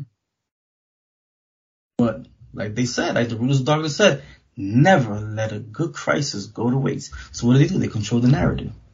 What happened as soon as they mentioned that? You see nothing but chaos and rioting all over the place. The system is broken. Right. So now what happens? You need a new system. Mark of the Beast. See how it all fits into plan? So even though they're fighting with one another, what they do have is that number one goal that they're going to continue to rule forever. So let's read Revelation chapter 17 verse 12 because again, this is happening. This is happening right before your eyes and they're not going to let up. Okay. They are going to drop that missile in a U.S. city, at least one for sure. Whether it's nuclear or not, yeah, soon to find out, but it's going to happen. Right. The person's name is Margaret Sanger, that demon. And she's the one that uh, changed it from eugenics and it evolved into Planned Parenthood, but Planned Parenthood was funded by the Rockefellers. Okay, and then she came up with what's called the Negro Project. This, this is information is out there. But you got people talking about Planned Parenthood. Revelation chapter 17, verse 12. Let's read that. And the ten horns which thou sawest are ten kings. So who's this? These are the rulers of the darkness of this world. The ten horns which thou sawest are ten kings. Remember, we read Revelation chapter 1 verses 1 through 3. Blessed if he that readeth. Okay, and understand the words of these prophecies. This is come, this has come to pass and continue to come to pass. And the ten horns which thou sawest are ten kings. So these talk about ten kings. In order for you to be a king, you have to have a kingdom. And these are satanic bloodlines that rule through monarchy. And the ten horns, which are ten kings, read on. Which have received no kingdom as yet. You see, they are ten kings that have kingdoms, but they have received no kingdom as of yet. They was dealing with the plan. The rulers of the darkness of this world. What does no kingdom mean? It means that they didn't get the glory of being the rulers of their kingdom. They were not in the forefront. No one had no idea that these are the true rulers of the planet Earth. They're known as the unseen hand. Nobody knows who they are. They rule behind the scenes. They had to rule through deception. So they received no kingdom as of yet. They didn't receive their honor, They weren't glorified. They weren't worshipped. But what happens when you're a king, St. James? You receive all the glory, all the honor of that kingdom. You're the king. But it says, and the ten horns which thou sawest are ten kings which have received no kingdom as of yet. They haven't received the honor and the glory and the worship of their kingdom. Why? Because they were ruling through deception. Read on. But receive power as kings one hour with the beast. Right, so they got to rule behind the scenes. They had power behind the scenes. The beast is talking about Satan, so they was ruling with Satan. They got to rule behind the scenes as the unseen force, the unseen hand. Now, what's taking place in the time that we're living in, they no longer want to be behind the scenes. They want to come to the forefront. In order for that to do that, this whole world has to be turned to Satan. The whole world has to be turned to Satan. Okay, because again, you, you hear about the children of God having household names. Michael Jordan, LeBron James. You hear about these rappers, Nas, Jay Z. These are household names that you hear about throughout the whole planet Earth, St. James. They, you don't hear about the rulers of darkness. Right. So they're like, you know what? America has become bigger than the plan. We gotta do something about that. And that's gonna go into right what you're seeing right now. What are you seeing right now? America being destroyed by design. By design, St. James. You got people out there that don't know a damn thing, who, have, who do not know the truth, do not know scriptures, and they tell you, even reporters, America's being destroyed by design. Yeah, it is. Why? The question is why? Because time has come for the rulers of darkness to rule. Yeah. And, Go ahead. Darkness powers. Nah, come in, come yeah. in. Yeah, no, and that's that's exactly um, what's so different, what's so special about mysteries of the Bible, because this is something, this is a common thing you hear from a lot of different people, and they want to blame it on Biden, they want to blame it on the, on the administration, they want to blame it on Trump, whatever it is, they they they were there's almost universal acknowledgement that the system is messed up, that it is Right. broken, that all right, man, it's, it's something, and, it's, and they want to go right to the to the politics as if that's going to fix the problem. All Right, that's not right. going to fix the problem. All right, this is all done by design. That's right. That's right. Very well said, St. James. Anything else you want to bring out? Because this, this, this thing right here is crazy. Yeah, no, no, you got it, sir. Yeah, very well said, uh, St. James. There's no politician that's be able to do anything. They're puppets, okay? They're puppets. When you're a puppet, you got somebody that's moving them strings.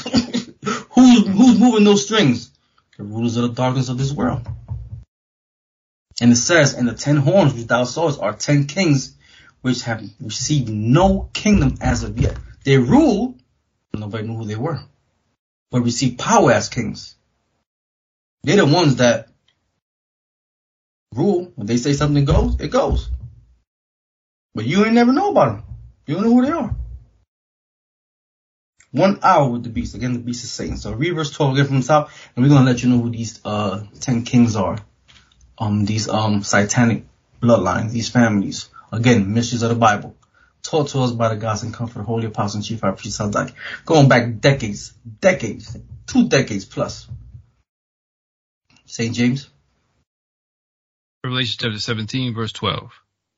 And the ten horns which thou sawest are ten kings, which have received no kingdom as yet. Again, But ten rec- kings. If you're a king, then you have a kingdom. If you have a kingdom, you rule through monarchy. So who are these ten kings?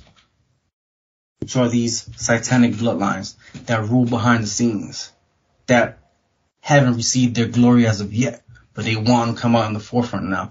Let, let's let's review who they are. And the ten horns which thou sawest are ten kings. Who are the ten kings? Number one, the Rothschilds. Some people have heard about them, some people haven't. They're at the top of the list. The Rothschilds. And again, like we went, like we went through before, um, these is the majority of these is Amalek. Okay? We went through that before. And they have always had the desire to destroy the children of God. Even back during the time of Esther. They wanted to wipe out the whole nation of Israel. Same plan, different time period. Same plan, different time period. okay? And it goes back to them being the children of Esau. And we're going to show you why that is very important. That these are the children of Esau. Mainly Amalek. Amalek is the chief one out of all his sons. Why is that important? Because we're going to show you scriptures that shows you that their kingdom's coming to an end. They don't, they don't want to let go of their kingdom. So because they don't want to go, let go of their kingdom, they will kill their own people and they will bomb their own city. You're to see that happen. The Ten Kings, number one, the Rothschilds. Okay, if you know anything, any history about the Rothschilds, how they banked Europe, they practically lend money out to everybody. Okay, they are the richest on the planet Earth. Okay, second, the Rockefellers. The Rothschild ruled Europe and that side of the world. The Rockefellers ruled this side of the earth, this side of the earth, which is America. The Rockefellers. Okay, and they was in bank by the Rothschilds, so they all work together. These are the ones that are that were dealing directly with Satan. The Kennedys, number three, are the Ten Kings. You have one of their own members that rebelled against the plan, and they made him an example. And that's JFK. Okay, he rebelled against them, so you know what they did? They killed their own because again, the plan is to rule under one, and if you get in the way, they'll remove you and make you a public example. The Kennedys, the Astors, another prominent rich family. Okay, the reason why we're telling you this because uh, we've been we've been hearing and seeing uh, St. James lately. A lot of people trying to come out with information about um, who these um, rulers of darkness are. Um, and they don't have the truth. You got them coming out on sh- different shows and American Dynasty and all these other things. They're trying to tell you who they are. That's all a smokescreen. Okay, that's what it is. They don't want you. Got uh, the Gettys, the Fords. Okay, these are part that work with them, but they're not the ten horns. Okay, and we're gonna show you that this information has been given to us two de- oh two decades ago. we had this information. Right. To us, this is, this is like common. To, to the world, it's a mystery. Mysteries of the Bible. The ten kings. Ten satanic bloodlines that deal directly with Satan. These are the ones that rule the planet Earth. Again, the Rothschilds one, the Rockefellers two, the Kennedys three. Four is the Astor, the Astor bloodline. The Bundys, the Collins, the DuPonts. Okay, DuPont pretty much owned Delaware. you hear about them, DuPont Paint. So, I mean, these are prominent people, but again, you don't know who they are. You don't, you hear about their names, but they're not really in the forefront as the kings. Um, the Onassis, okay? The Russells, okay? Very prominent figure of the Russells is Charles Taz Russell. Um, and he was the one that was, that started was known as the Watchtower, or what became known as the Jehovah Witnesses. That was started by an illuministic figure. His name was Charles Taz Russell. So, um, he's part of the Russellites. Okay. Um, and then the Reynolds. Okay. These are the 10 kings. So I'm, I'm to say it again. The Rothschilds, the Rockefellers, the Kennedys, the Astors, the Bundys, the Collins, the DuPonts, the Onassis, the Russells, and the Reynolds. Those are the 10 kings. So let's read verse 12 again. And we're to show you they want to rule in the forefront. They are the ones that no longer want to rule behind the scenes. This is why they're implementing their plan so they can have the whole world worship Satan and they can get the glory as the kings on the planet. I mean, you can't even make this stuff up, St. James. They got the earth already broken up into 10 regions. you can't Right. make this stuff up. 10 regions already broken up. They already broken up. How are they going to rule the earth? In the forefront, under Satan. Verse 12, and the 10 horns which thou sawest are 10 kings which have received no kingdom as of yet. So they have to rule behind the scenes, but they no longer want to do that. So they want to rule in the forefront. Okay, they want to get that household names. Everybody knows these are the rulers of darkness of this world. And they're coming up to show the whole world that they worship Satan. Read on. But receive power as kings one hour with the beast. Right, so they was ruling, but again, they was ruling behind the scenes. The beast is Satan. So they no longer want to be behind the scenes. Now they want to come up in the forefront. And this is what you see happening right now. You see chaos being implemented because now is the time for they for them to get their kingdom. And they're gonna deceive the whole world into worshiping Satan. And they can come out in the forefront. This is what's taking place right now. Read on. Verse 13. These have one mind. Read it again. These have one mind. These have one mind. What is that one mind? That they want to rule forever. What is that one mind? That they all with Satan. What is that one mind? That they want to destroy the children of God. These have one mind. All of them are with Satan. They are the children of Satan. Read on. And shall give their power and strength unto the beast. Right. They cooperated with Satan and they did all of Satan's work and implemented Satan's plan. Verse 14. These shall make war with the Lamb. They're gonna do what? So what's the final outcome? They're gonna make war with the Lamb. And Saint Saint James is gonna bring in that class, uh, most likely the next class, if God's will. They're gonna try to come up and fight against the Lamb. Who's the Lamb? Jesus Christ. Let's prove that real quick. Let's go to Revelation chapter one. Excuse me, I'm sorry, not Revelation one. Let's go to um Saint John chapter one, verse twenty nine. Let's prove that the Lamb is actually Jesus Christ. So the rulers of the darkness of this world, St. James, they're going to try to make war with Jesus Christ. If they're going to make war with the Lamb, how is, how is Christ going to return and bring peace to them? See that? You see how the deception is out there? It's going to come and they, they're going to get caught up if you're not reading and getting the word of God in you. Them where you at. St. John chapter 1 verse 29.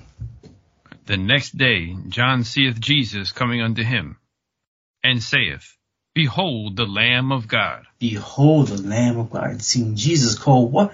The Lamb of God. The sacrifice that was going to sacrifice himself for the children of Israel. Behold the Lamb of God. Read on. Which taketh away the sin of the world. Yeah, he taketh away the sin of the world. What is that world? The world of Israel. Israel is a world without end, Isaiah 45 verse 17. So that world they came to save and take the sins away from is the children of Israel. So let's go back to Revelation chapter 17 and let's read verse 14 again, please. These shall make war with the Lamb. These shall make war with the Lamb. So this is going to lead up to uh, that final confrontation. Okay, that St. James is going to go into. That's going to lead into the second coming of Jesus Christ. These shall make war with the Lamb. Read on.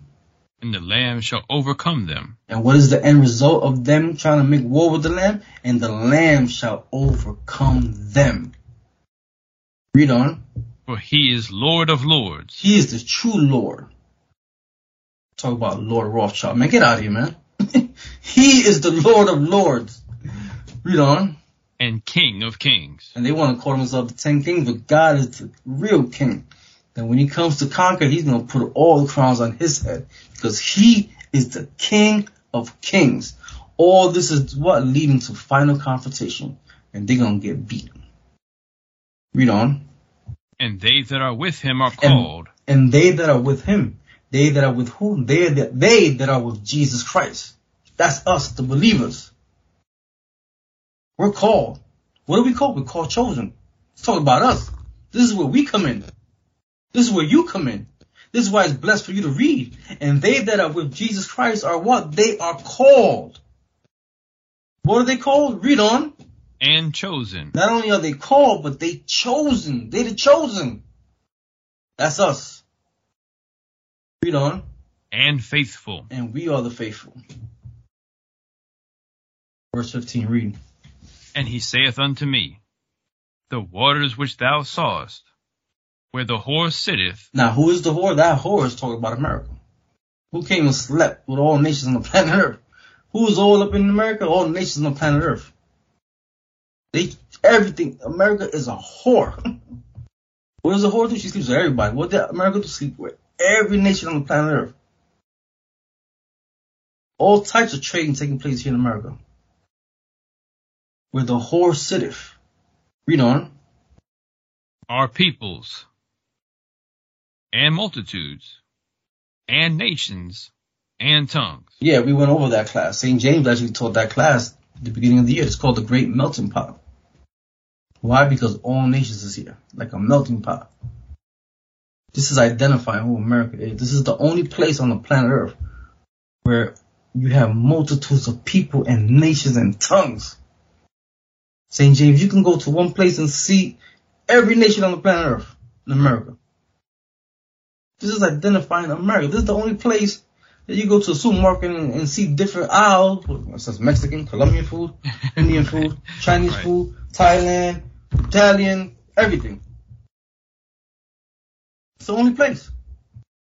This is identifying who America. I mean, there's, there's there's so many scriptures that we can go into, so many classes to prove to you this is America. But this is talking about America. Read on. And tongues. And tongues, different languages. There's, there's so many languages here in America. Languages you ain't even heard. You, you hear some people talking like, "What is that?" I never heard that before. And I've been in America all my life. You start hear people like, "What was that?" that you hear about that in America. Read on. Verse 16. And the ten horns which thou sawest upon the beast. Right, so the ten horns, again, remember, the rulers of the darkness of this world, the satanic bloodlines that rule behind the scenes. Um, that was upon the beast, which is Satan. Check this out. This is how, this is where America fits right here. Please tell me this is not talking about America. I mean, come on. This is clear. Read on. These shall hate the whore. They're gonna hate the whore. They hate the whore. What is the whore? Who is the whore? America. America was once their gem because America is what they was going to use to catapult their plan. But now America has become bigger than the plan and people are pushing make America great. The opportunities that it provides to the children of God. Where you have people that don't even have high school educations making millions of dollars. St. James? They're looking at this like, what the hell is this? How is God's people, who we put in the ghettos, who we who we made it to to make it almost impossible to get a college education, and if they do, they ain't gonna get a job. Because they be the last hired, the first fired, making millions of dollars, playing basketball, playing baseball, rapping, football, and, and then you have people that's amongst our people that's intelligent, extremely intelligent, overcome all type of odds the opportunities that America, which is in the scriptures known as Babylon the Great, has provided for them and all type of people, has caused the ten horns to do what? And these shall do what? Read that part. And, And then they shall, and these shall hate the whore. and they're gonna hate the whore. The whore is America. Because again, they want to bring about a one world government, not America. You hear them talk about make America great. Again, that's them fighting against one another. They want to rule through America, but they're saying no, we have to rule through a one world government, not one country. It's through a one world government. So it says that these shall hate the whore. Read on. And shall make her desolate. And shall do what? Make her desolate. You see that? They're doing that right now. They're making her desolate. America is being destroyed by design. It is happening right now. They shall make her desolate. Read on. And naked. And what? And naked. And naked. We see being America is being stripped away from everything. And they- they're being exposed. When you're naked, that's your shame. So they're being exposed. And what else is gonna happen? These shall hate the whore. And do what? And Make her desolate. And naked.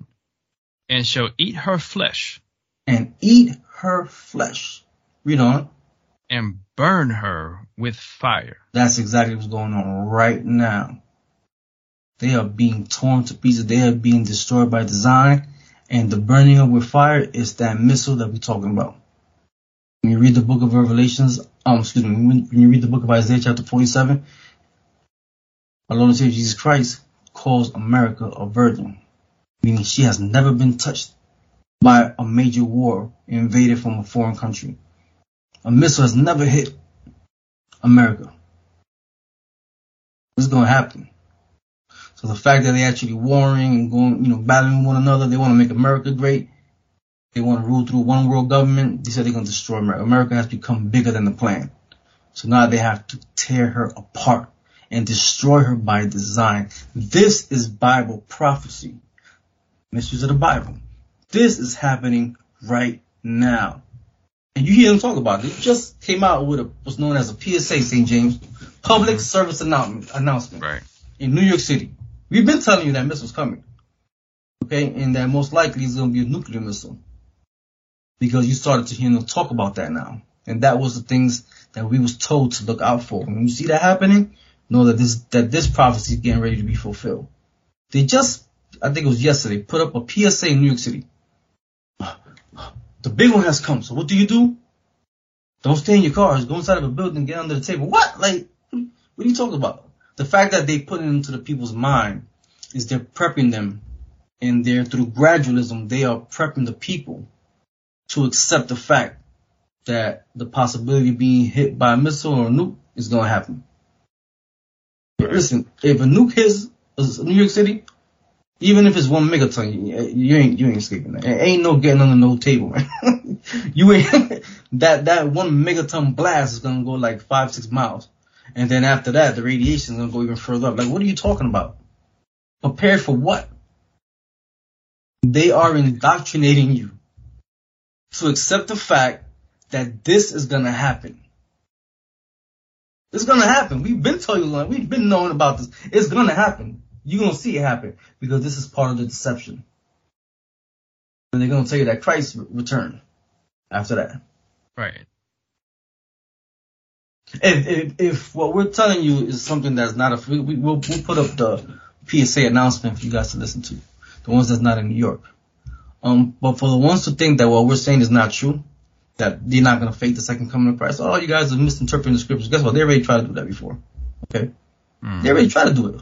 In the time of the Kennedy administration, when, when they was having what they call that so-called Cold War, and they was talking about nukes at that time, they tested it, or was getting ready to test it on Cuba, rather. They didn't test it. They was getting ready to test it on Cuba. That's called the Cuban Project. It has, it has another name to it, I can't remember right now. But the Cuban Project. And what was the Cuban Project about? It was about circulating Cuba, right? St. James, you remember this. It was about circulating mm-hmm. Cuba and have the Cubans think that Christ has returned and that he's talking to them through some audible means.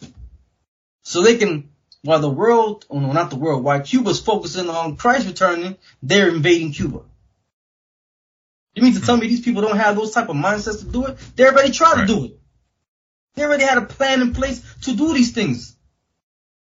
So when we, the fact that it's in the scriptures, number one, shows you that they're going to do it. Because Christ told us to be aware of these things. When they say Christ has returned, believe it not. Because this is something that's going to be going on a major level. The word of God tells you if it were possible, it would deceive the very elect. But the fact that they're the elect, because they're chosen, handpicked by God, is the reason why they're not going to be deceived. But that deception is going to be so big, it's going to catch everybody off guard. They already have plans in place to do it. We'll let we'll let you listen to the clips. Right. Real quick spot. Yeah. I just want to say one thing too is, is that what's so amazing about this is like this is something that's absolutely believable right now. Right. But when this prophecy first came out, when this was first told to us, nobody was talking about missiles. Nobody was talking about nuclear missiles. Nobody was talking about any of that stuff, even possibly right. coming in that, could, that the, the United States could possibly be touched by a nuclear missile. Nobody was talking about that. And now what do you see? Not only is it mentioned continually in the news, you got movies putting out with various threats, and you're talking about this is defense system and terrorist targeting defense systems. Like these are all done for a reason, like you said, that gradualism. Yep, absolutely, absolutely, absolutely. Um, again, we were the only ones talking about that before it was even something that came up. Prior to the to uh, what became known as the Cold War back in the 60s and the 70s, then it died down. They had big bad Russia as as as the main enemy, as the main antagonist. No one was talking about anything about that. As soon as the prophecy came out that this was going to happen, now you start hearing it little by little. Now you, you, you can't stop talking about it. This has become a household topic now. They are prepping you. It's, it's going to happen. And once they do it, that they're going to sacrifice a lot of people. 9-11, 911 was just a test for the big one. And, the, and it's, it was amazing because when you listen to the PSA from New York City, the woman said the big one has hit. The big one that the whole world says, if this happens, it's Armageddon the world is going to end as we know it. Because that's the mindset they want you to think. So when they say Christ has returned, they got you. Order out of chaos. God is in the order of things. So if they implement their order, they're going to have you think that God is in it. But don't get don't be deceived. Again, it was called the Cuban Project, and, it, and the other name was it was called also known as Operation Mongoose. This was in the early 1960s. Operation Mongoose. If you think that what we're saying is not something that can happen, number one, we ain't gotta tell you about all that, okay? Because we don't care about that. We believe in the Word of God. But see for yourself. They already tried this. And did you want to try to tell you that uh, that Fidel Castro was the, was the Antichrist, and they're gonna have Christ Christ return with an audible voice over Cuba. During Watergate, during the Watergate investigation, it was discovered that there was a plan uh, originated in the White House to uh, surface a submarine off the coast of Cuba and paint the second coming of Christ over the island of Cuba using holograms. Oh, and, yeah. which is well within our technology today. The idea was that since there is a large Catholic population in Cuba, they would be so upset by this vision that this would saturate the communication channels, you know, the telephone system in Cuba, long enough for an invasion to take place. How interesting. I never heard of that. Well, I think that's uh, you know a classic in psychological warfare, but that kind of uh, manipulation is is well understood, and I have personally investigated several apparently you know, genuine UFO cases where there was in fact a manipulation. My, my conclusion, the conclusion of scientists working with me, was that there was in fact a manipulation taking place and that it was not a hoax on the part of the witnesses, but a hoax on the part of somebody much better organized than. them. So there are possibly all of these levels going on simultaneously. Today, the, t- today, with the current technology, that would be possible. in October 1962. That was when the Cuban Missile Crisis almost plunged the world into a civilization ending nuclear war. It was in this period that a military figure, renowned for his ability to think out of the box to an incredible degree, got involved in the attempts to have Castro removed from power. That man was Major General Edward Geary Lansdale.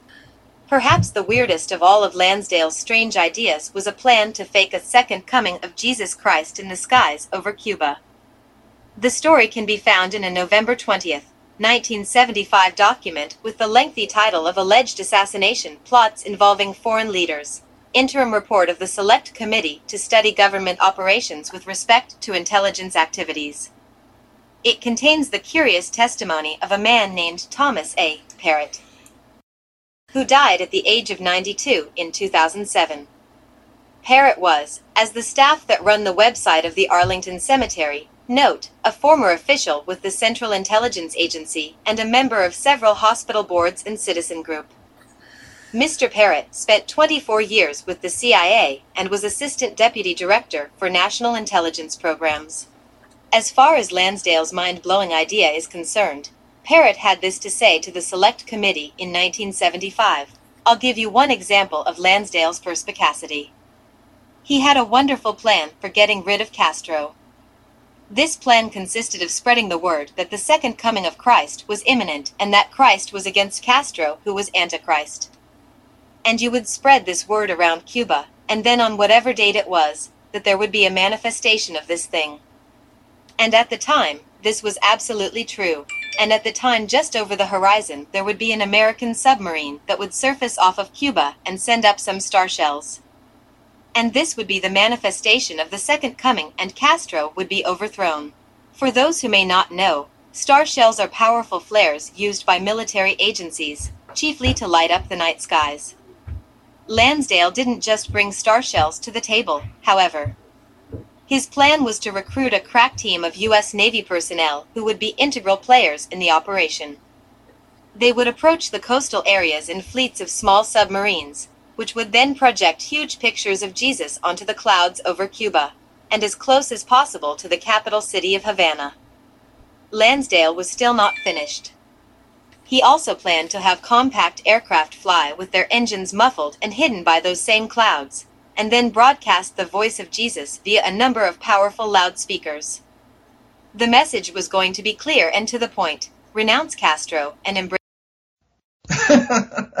And you mean to tell me these people are not gonna pull off something at this massive scale to keep their kingdom? You better believe they're gonna do it. They're gonna implement their order out of chaos. Order out of chaos. Again, is that something that we have to worry about? No, because out of the midst of all this chaos, the real order that's going to be set up is Jesus Christ. The real order that's going to be implemented is the return of Christ and setting up the true rulers of this planet Earth. So there's nothing that we need to worry about. But let's go back and um, tell them where you at, please. Revelation chapter 17 and verse 17. Read. We're gonna have to speed it up because we have a, few more things to go over. So we just finished 16. Want to do 16 again, or we'll go right to 17? Um, yeah, do 16 again, please. And the ten horns which thou sawest upon the beast, these shall hate the whore. They shall do what? They're gonna hate the whore. Again, well, who's the whore? America. They're gonna hate America. They hate the opportunities. They hate everything about it. Okay, so they want to get rid of it, and they are destroying it by design because of what God has allowed Israel to become to become successful in the place of their captivity. God took care of us like He always has. He's never forsaken us, and He has allowed us to flourish when we supposed to be in captivity. St. James, we're supposed to be in captivity. God, ha- God has allowed us to come out of the hand of the enemy and not be fully in captivity. When I mean fully, I mean the chains. So they thought that through deception is to bind our minds and lie to us and make sure that the name of Israel was no more in our remembrance. So they went that route, the deception route through Satan. They was told in Genesis 27 that they were going to rule by force. That's how Esau was going to get the kingdom. But then Satan told him, listen, rule by deception. I am the most subtle beast. rule through me and you're going to rule this planet Earth. So this is, this is what they're going through right now. Read on and shall make her desolate and naked, and shall eat her flesh and burn her with fire. Yeah, and that's that missile that's gonna come and hit that American city and hit the gem. Well, what what once was known as the gem of the Illuministic forces is not gonna be destroyed by design. So they could bring about their one plan. This it is it's clear. Chop the head off and everything else is fine. Who's the head? Who's the ruler of this planet right now? America as a whole. Try to destroy that implement their plan, and bring it back under a new system, which is the mark of the beast. Read on. For God hath put in their hearts to fulfill his will. Yeah, see, see, this is what they don't understand. That God rules in the kingdom of men. That's Daniel's 417. God rules in the kingdom of men. You think that they doing anything outside of God's control? You better, you out of, out of your damn, I can't even get the words. You out of your damn mind if you think that you rule outside, you're inside of God. What makes you think you're to get away with this? For God put it in their heart to fulfill His will. Read on. And to agree. And to agree, read. And give their kingdom unto the beast. And to give their kingdom unto the beast. Read on. Until the words of God shall be fulfilled. Again, it goes back to the beginning of the class. Blessed if he that readeth. Right. Um, no one of these, not one of these shall fail until the words of God shall be fulfilled. Now, why is this happening now? Because prophecy has been coming to pass and the words of God are being fulfilled. So the time is now. You wanted to say something, to St. James? Yes, sir, Mr. Powell. I mean, this right here is, is absolutely amazing. It's like, look, they, he got all these plans. They're trying to put everything up in place just to try to make sure the kingdom is going to be extended. But even the idea itself even the idea itself was put in their minds by God Almighty. That's right. He's not going to allow it to come into any kind of effect until what? Until the time is ready. Right. He, he he's setting them up like Pharaoh. Hard in his heart mm. to have the That's, world think that who will be able to stand up against the beast. That's amazing, sir. Like all so, that, everything mm-hmm. that they're doing, sir, is amazing. Everything that they're working on, guess what? That's why, like you said so well, sir, blessed is he that readeth. That's right. And through their chaos and their order, God is going to implement his order. So we ain't got nothing to worry about. These, these guys, they, they, they're, they're phonies. Um, they want to be like God. They know that God is bringing in, God is bringing in the new world order, the real new world to Israel. God is setting that up, and God is the one that's going to get rid of a lot of people. this is in the scriptures, but yet they want to be. The scripture says, "I will be like the Most High." Isaiah 14. They want to be just like God. When you read the scripture, it tells you that God is going to destroy all nations. He gonna he gonna make an end of them. So what they want to do? They, they, he's a plagiarist. He wants to be like God. Get rid of all the people. Get rid of over ninety percent of the population. Keep population of the earth under five hundred million with perpetual balance nature or whatever. the Georgia Guidestones, which they just knocked down. the the guide the men to the age of reason. Give me a break, man. God is the one that's going to bring you down and is going to depopulate this earth with the wicked. It's going to be gone. But they want to implement their plans. Okay, that's nothing they knock down. You think you think that that's something that's good for us? I, I don't think so.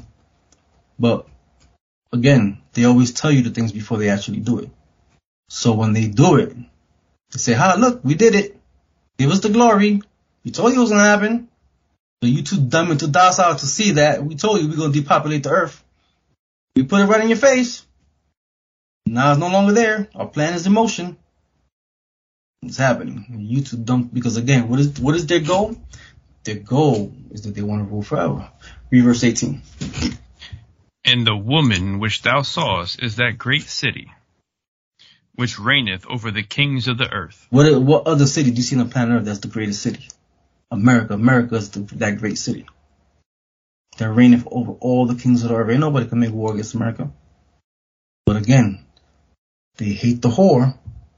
They're gonna burn her with fire. So they, they, it's being destroyed by it's being destroyed by design, so it could come up under a new system. Let's go to um Psalm chapter 49 verse 11. Because why is this happening? Because God is going to fulfill His word. Why are they going to destroy America by design? Because they want to rule forever. They want to rule under Satan as that one world government, and they're and they're and they're having internal warfare with one another. But nevertheless, they know that the plan has to be executed, or they're going to lose their kingdom. Psalms 49 verse 11. This is this is what their mindset is. If you're going to tell me that this is not the word of God, that the word of God is not true, we know they want to rule forever. They tell you they want to rule forever. Check this out. Psalms 49, verse 11. Read that. Their inward thought is that their houses shall continue forever. You see that? You got one of the Disney's and uh, put me in a cryo, put me in a cryo, put my body in a cryo, because I know eventually we're gonna we're gonna be brought back up and rule forever. Yeah, give me a break. they put this cat in cryogenesis. I think that's what it's called, cryogenesis. They put his Right, body yeah, in cryogenesis. Been there for decades. Wake me up when we're ruling. you think you're gonna rule forever? Their thought is that they are that their houses shall continue forever. They think they're gonna rule forever. This is why they rule through monarchy. This is why they keep their bloodlines intermixed with one another. They keep it pure amongst themselves. You see Kennedy's marry marry the Onassis, and you know they all rule, they all stay within the same bloodline, satanic bloodline because they think that they're gonna rule forever. This is why their plans have been put in place um, of St. James for hundreds of years, and it's been passed down to their children, to their children. Continue with Satan's plan. Continue with Satan, because once we do execute this plan and it's fully implemented, we're gonna rule forever. And this is why they messing with all type of gene stuff, cloning, all that stuff. They trying, they want to rule forever. Their inward thought is that their houses shall continue forever. So they think they're to rule forever. But guess what? They set up. And a lot of this information that I'm getting, uh, I'm sorry that I mentioned this earlier for the believers is uh, titled, um, the class taught by the Holy Ghost and Comforter or House Divided. Okay, so a lot of this information, this understanding rather, is coming from class titled A House Divided. Um, and the ones that's listening out there, you gotta come in so you can understand what I'm talking about. And you can get all these classes that was taught to us by the Gods and Comfort, Holy Apostle, and Chief High Priest, Dr. So their inward thought is that their houses is gonna continue forever. They think they're gonna rule forever. But guess what? They set up just like Pharaoh set up. they think that nobody could deal with us. You know, we deal with the demons, uh. Read on. And their dwelling places to all generations. Yeah, they feel like they're gonna continue through their children. And they're continue to rule after them. That's what's called a monarchy. So they rule through bloodline. Read on. They call their lands after their own name. See that? They call their lands after their own name. So this is clear that this is talking about Esau and the rulers of the darkness of this world.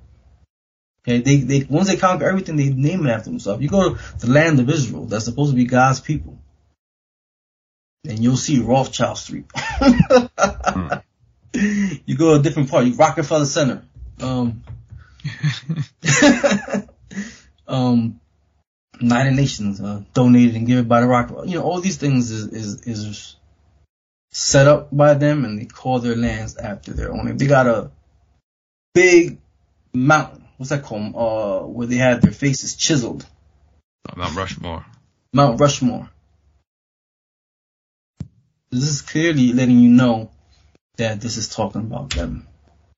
They went around conquering everything and they start naming after them. This, this, this is their history.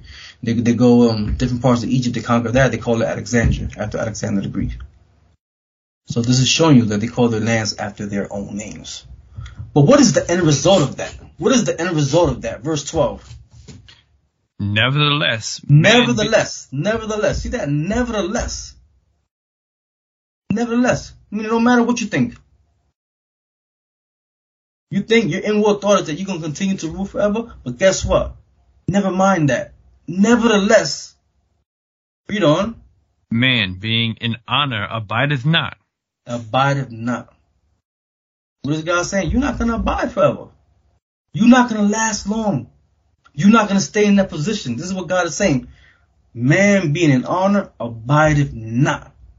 You're not going to stay in that position. What's going to happen to you? You're going to perish. How are you going to perish? Read on. He is like the beasts that perish. you were like the beast that perish. You're going to die. Read on. Verse 13. This their way is their folly. Yeah, this is this is this is your foolishness. You honestly really think that you're gonna rule forever.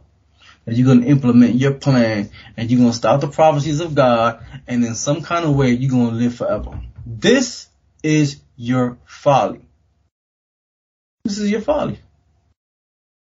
Your kingdom is finished and it's coming to its last leg, its last toe and you are trying to expedite your plans because you're about to lose this earth.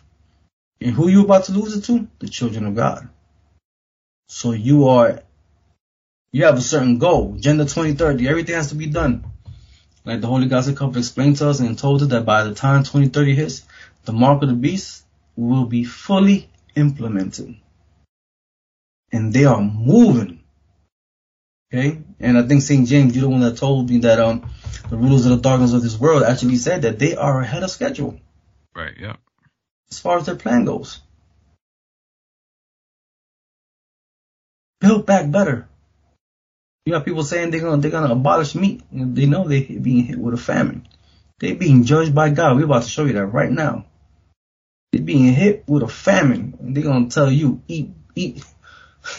they got a commercial with Nicole Kidman eating damn mealworms and pushing the agenda of eating bugs because they want to keep the food for themselves. I'm Nicole Kidman, and I am going to eat a four course meal of bugs.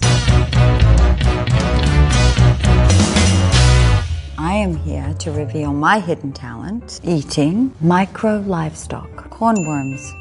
They're still alive. When the stuff hits the fan, they want to keep the food for themselves, starve you out, make you eat bugs. they call you useless eaters. Is that it on that? I uh, know, sir. Read on. Yet their po- yet their posterity approve their sayings. Yet their what? Posterity approve their sayings. Yeah, their posterity is talking about their children.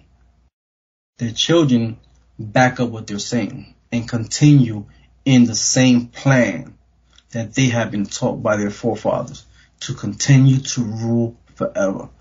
Continue to rule through monarchy. Their posterity is referring to their children.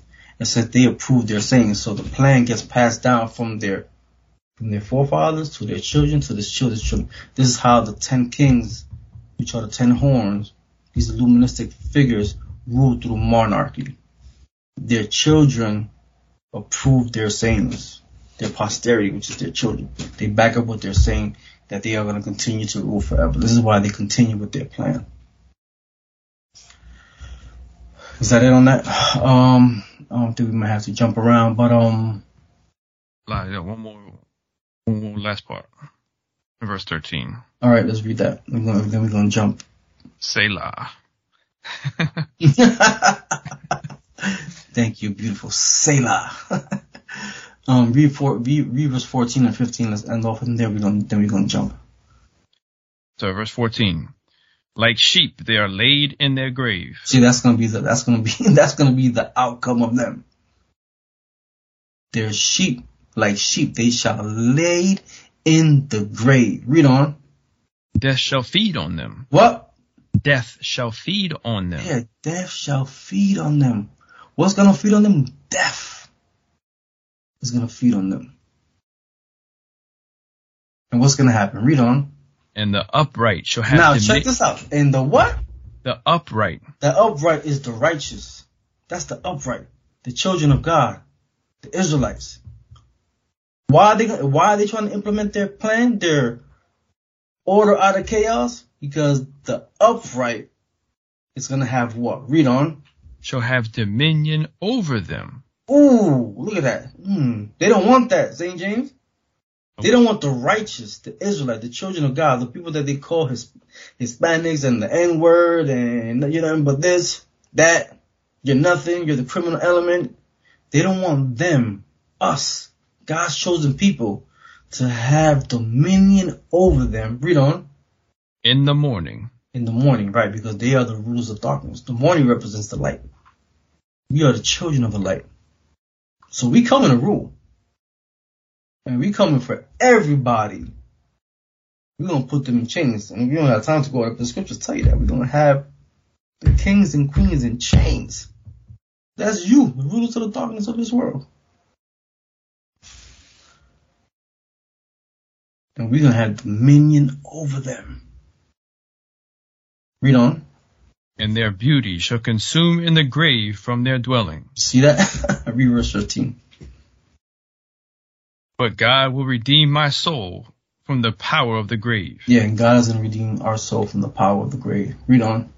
For he shall receive me. So Selah. For he shall receive me, the righteous, the upright. Selah. Praise God for that. We are the ones that be, we are the one that's gonna be delivered from death. Why? Because when Christ came on the earth, he conquered the worst enemy, St. James, of the children of Israel. What was that enemy? It was called death. So even if you die on this physical plane, that's not the end of you. You're gonna come back and you're gonna rule with God. That's the amazing thing that we look to, we have to look forward to. Let's go from there, and I say, let's go to the book of Isaiah, chapter 49, verse 24. Oh, we're gonna try to speed it up a little bit because um we, we've been going at it for a while, for a little while. Um, so Isaiah chapter 40, 49, verses 24, and then we, we started to get to the meat of the class. So we touched on a lot of things. We touched on the missile coming, which everybody's talking about. This new coming. We touched on what's taking place with America, which is um that she's being destroyed by design. We show you that in the scriptures. We show you why all this is happening right now, why there's so much chaos, because their orders is being established. Now we're going to show you the famine. We're going to show you the famine. It's in the scriptures. Okay, let's go to Isaiah chapter 49, verse 24, and let's go, let's go from there, then we go somewhere else. Isaiah chapter 49, verse 24, let's read that. Shall the prey be taken from the mighty? Right, so who's the prey? Who's the one that was preyed upon? We were preyed upon. Shall the prey be taken from the mighty? The prey is us, the children of Israel. The so-called blacks, Hispanics, Native American Indians, and the Israelites that's throughout the four corners of the earth. Who was the one that was preyed upon? We were. Shall the prey be taken from the mighty? Read on. Or the lawful captive delivered? Yeah, who was the one that was lawfully put into slavery? We were. Why were we lawfully put into captivity? Because we broke God's commandments. This is the only reason why we went to slavery. We were lawfully put in their custody. We was lawfully put into captivity. But guess what they did? They furthered the affliction. So that's a question mark. Is the lawful captive delivered? Read on. But thus saith the Lord. But thus saith who? The Lord, our Lord and Savior Jesus Christ. Read on. even the captives of the mighty shall be taken away. Yeah, we're gonna be what? We're gonna be taken away. We're going to be delivered. So even though it doesn't look like that's gonna be happening right now, have that patience because we are going to be delivered. Through much tribulation shall you enter to the kingdom of God. Even though it looks like we're the criminal element, it looks like we're the worst, and they want to call us all these, oh, we should have kept them in the chains. And they try to, be, yeah, but they don't, they, they, all they do is put us in the forefront, but they don't show you how they bombed the whole damn land somewhere and destroyed all their kids and sacrificed their kids and raped their children and, decimated the whole land. They don't tell you about that, how they destroyed millions of lives, but they're going to put Israelites who's put in an environment to be evil. We don't condone evil. Evil is evil regardless, and God is going to get that individual for being evil. But the fact that they're promoting our people, that's the worst, is showing you that they have an agenda behind that. St. James. they don't tell you how they go out to these different lands and just bomb the whole land, take over the whole land, rape the women, kill the children. They don't tell you about that. but they want to tell you about the Israelites. And every paper you look, you start hearing about our people. You see, you should have kept them in the cage. That's how they think about us. They, they, but guess what? They're gonna see us rise, and they're gonna see that we the righteous, and we are gonna be delivered. St. James, anything you want to say on that? Uh, no, sir. You got it, sir. Let's continue reading. Middle of verse 25. For I will contend with him that contendeth with thee. Ooh, you see that? So we ain't got nothing to worry about. Remember when we went through that earlier? Is there is there anything that we need to worry about while the rulers of the darkness of this world is implementing their plan through chaos? Is there anything that we need to worry about? God said, I will contend with him that contend with you. They're coming after us. They're trying to kill us as a people. But God said, I'm going to contend with him that contends with you. Read on. And I will save thy children. Look at that. Damn. I will save thy children, is what God said. See what the Lord is saying? He said, I'm going to save you. Read on. Verse 26. And I will feed them that oppress thee with their own. Feed, I'm sorry. I, no, no, no. Finish it. Finish it and I will feed them that oppresseth thee with their own flesh. You see that? Their own flesh. So again, they're warring with one another. They're going at each other. And I will feed them that who oppressed us. Who was our oppressors? Let's go back into history. He said, I will feed them that oppress you with their own flesh. God is the one that's going to be the reason that's going to actually cause the rulers of darkness to be warring one another and they're going to be making mistakes. And their kingdom is going to fall. Let's go from there to Matthew 12 verse 26.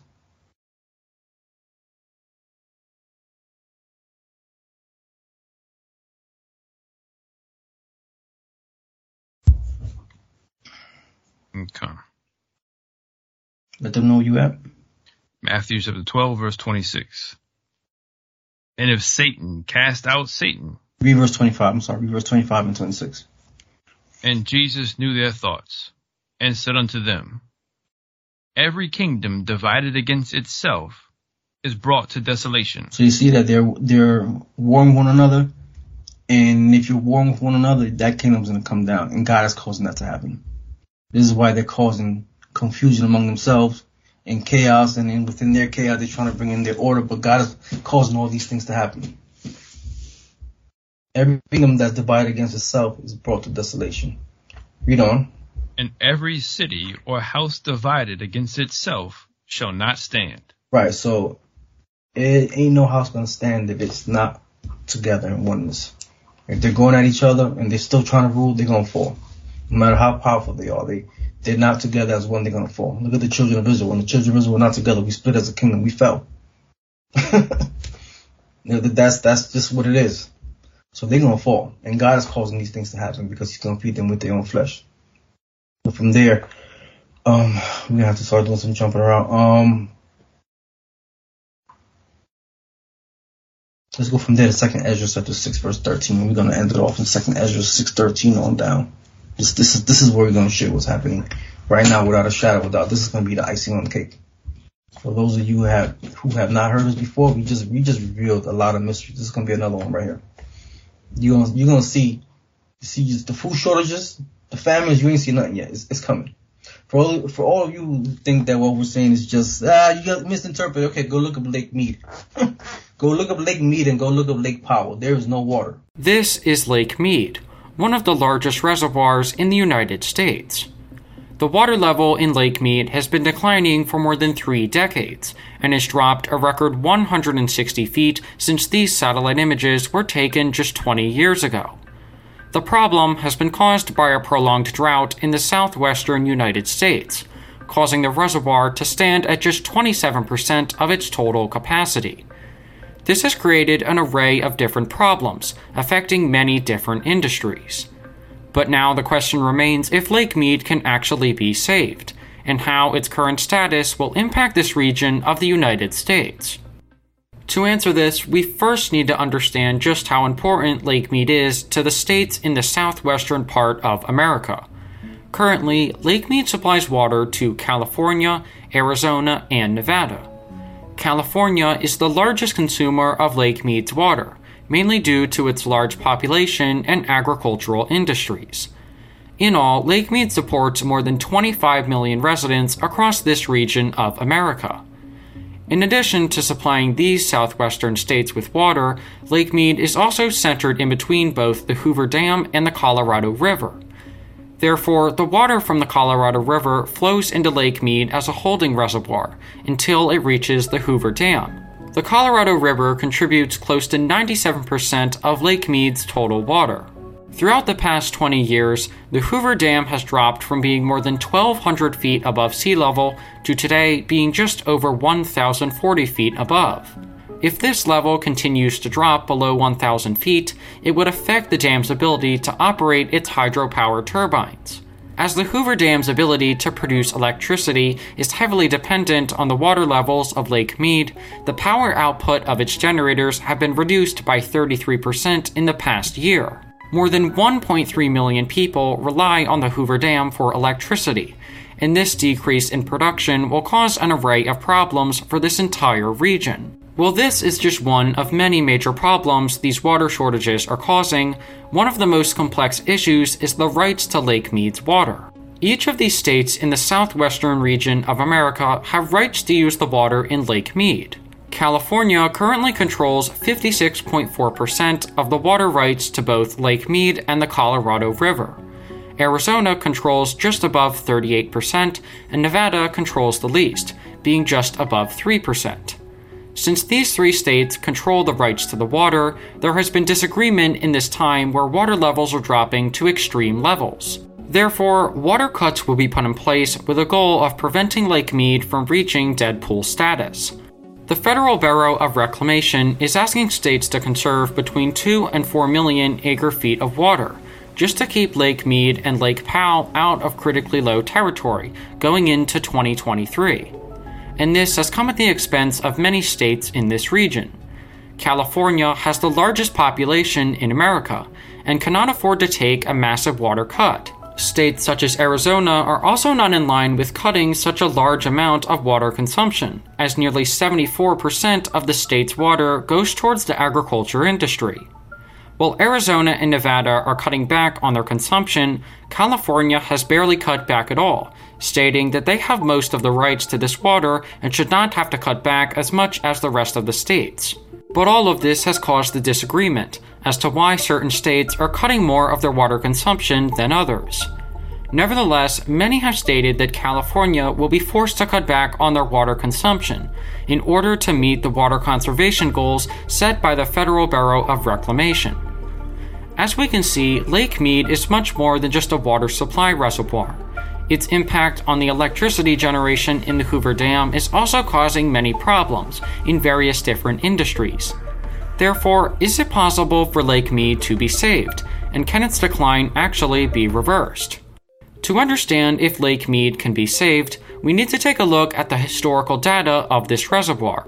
Lake Mead has been declining for years and has dropped by more than 100 feet in just the past 20 years. Additionally, the ongoing droughts in the southwest are only worsening the water crisis and causing the levels to drop even lower. Satellite imagery between 2021 and 2022 shows just how much of this water has been lost in just one year's time. Although the reservoir has been steadily declining, the U.S. Bureau of Reclamation announced two separate projects with a goal of replenishing Lake Mead. The first of which is the release of water from the Flaming Gorge Reservoir into the Glen Canyon Dam. This will increase the water level at the dam and allow more to be released into the Colorado River, which will eventually go downstream into Lake Mead. The plan aims to add nearly 1 million acre feet of water to Lake Powell over the next 12 months. While this is just one of the efforts to replenish Lake Mead, its full effect has yet to be fully understood, as the plan was just announced in July of 2022. Additionally, water cuts from both the Colorado River and Lake Mead have become much more widespread throughout the past few years, with the goal of conserving as much water as possible. Officials have stated that they are monitoring the current forecast for water levels of Lake Mead and will use them to determine water cuts for 2023. Currently, the U.S. Bureau of Reclamation has stated that Lake Mead stands at a Tier 1 shortage, being around 1,050 feet of elevation. This is nearly at the criteria of becoming a Tier 2 shortage, which would cause an array of different problems for states such as California. If the forecast drops below 1,045 feet, all of the southwestern states would be forced to cut their consumption from both the Colorado River and Lake Mead. Experts from the Bureau have predicted that Lake Mead will reach a Tier 2 level by 2023, and a Tier 3 level possibly in 2024. While the current state of Lake Mead is dire, a Tier 3 shortage is something that could have extreme consequences for this region. These water cuts could extend beyond agricultural industries and affect household and industrial water usage. While all of this paints a dire picture for the next few years of Lake Mead, we need to note that these studies are based off of historical data and have been revised multiple times. As the droughts throughout the southwestern part of America continue throughout the next few years, the water consumption in this region is poised to increase. While the federal government and U.S. Bureau of Reclamation have proposed a number of plans and initiatives to try and save Lake Mead, it's unclear if these bold plans are even remotely possible. Will limiting water consumption in this region allow Lake Mead to replenish its water supplies? Will the water from Lake Powell be able to keep up with Lake Mead's rapidly deteriorating conditions? And the biggest question of them all can Lake Mead's decline actually be reversed? Many questions remain unanswered, and therefore only time will tell what the future of Lake Mead really turns out to be. While many states in the southwestern part of America rely on Lake Mead, California's water distribution network is unlike any other state in the country and is one of the most complex in the entire world. Okay, these these are our reservoirs that's supposed to feed us. So when there's no water, tell me how people's going to survive. St. James. right. There's a drought. Okay, there's such a bad drought that they put restrictions on how much water you can use when you go to the west. There's people leaving California by the truckload. You can't even get a U-Haul truck. People's leaving by the truckload. This is happening right now. The Lake Mead is down at a historic level and it continues to go down. All this is connected to the Hoover Dam and the Hoover Dam is supposed to be supplying water to different parts of the states. What's going to happen when there's no water? There's already no food. Go into the supermarket, see what you're going to get. Food is limited and prices are going up. You think the famine ain't coming? This is already in play. Let's read about that. Second Ezra chapter 6 verse 13 read. 6 or 16, I'm sorry, sir. Um, Second Ezra chapter 6 verse 13. 6. Second Ezra chapter 6 verse 13. So he answered and said unto me, Stand upon thy feet and hear a mighty sounding voice. Okay, so this mighty sounding voice is this is the prophet Ezra who heard the angel speak. And when he heard the angel speak, he heard him as a mighty sounding voice. Read on. And it shall be as it were a great motion. Yeah, like if it was a great motion. So it, it it's actually talking about great motion is movement, but this is talking about how the angel came and actually spoke. And when the angel came and actually spoke to Ezra, he's about to give him some information. That information that he's going to give Ezra is information that's happening right now. This is why this verse, these scriptures right here, is extremely important. So when he said he stood upon his feet and he heard a mighty sounding voice, and it had great motion. It's talking about the angel. How do we know that? Because these how the angel speaks. Let's go to the book of Revelation, chapter 1, verse 14, real quick. Let's prove that. I'm sorry, Revelation chapter 14, verse 1. I reversed it, sorry. Revelation chapter 14, verse 1. And let's prove that this uh mighty sounding voice and this great motion is actually talking about the angel coming to speak to him. Revelation chapter 14, read verse 1 and 2. And I looked, and lo, a lamb stood on the Mount Zion. So we know that lamb is who? Our Lord and Savior Jesus Christ. Read on. And with him an hundred forty and four thousand. That's the chosen, that's the government, that's the leaders. Read on. Having his father's name written in their foreheads. And one of the blessings of being the 144,000 is that you have the name of God the Father in your forehead and you are guaranteed everlasting life. Read verse 2. And I heard a voice from heaven as the voice of many waters. So again, that voice that, that he heard from heaven, that John the Revelator heard from heaven, was as the voice of many waters. You see that? Many waters. Read on. and as the voice of a great thunder. And as the voice of a great thunder. Read on. And I heard the voice of harpers harping with their harps. So again, so that voice from heaven was like the voice of many waters. So what is this letting you know? This is basically telling us that that great motion, that, that great movement that was heard by the prophet Esdras was the sound of many waters, like rushing waters. It's talking about how the angel came and spoke to Esdras. Let's go back to second Esdras chapter six and let's read, um, verse 13 again. So he answered and said unto me, Stand up upon thy feet, and hear a mighty sounding voice. Read on. And it shall be as it were a great motion. See, so that great motion, read on. But the place where thou standest shall not be moved. Right, so it's, it's it was going to sound like moving waters, that great motion, but Esdras was hearing this, but he wasn't actually moving. It was going to think as if he was moving, but he was not moving. He was standing still in the place where he was getting the vision, because this is talking about how powerful the angel comes when he comes to speak to you. That great motion. Read on. Verse 15. And therefore, when it speaketh, be not afraid. You see that? Because you see how it came to him? That's why I said, well, therefore, when it speaketh, be not afraid. So don't be afraid. Giving you a heads up. Don't be afraid. When the angel comes and speaks to you, do not be afraid.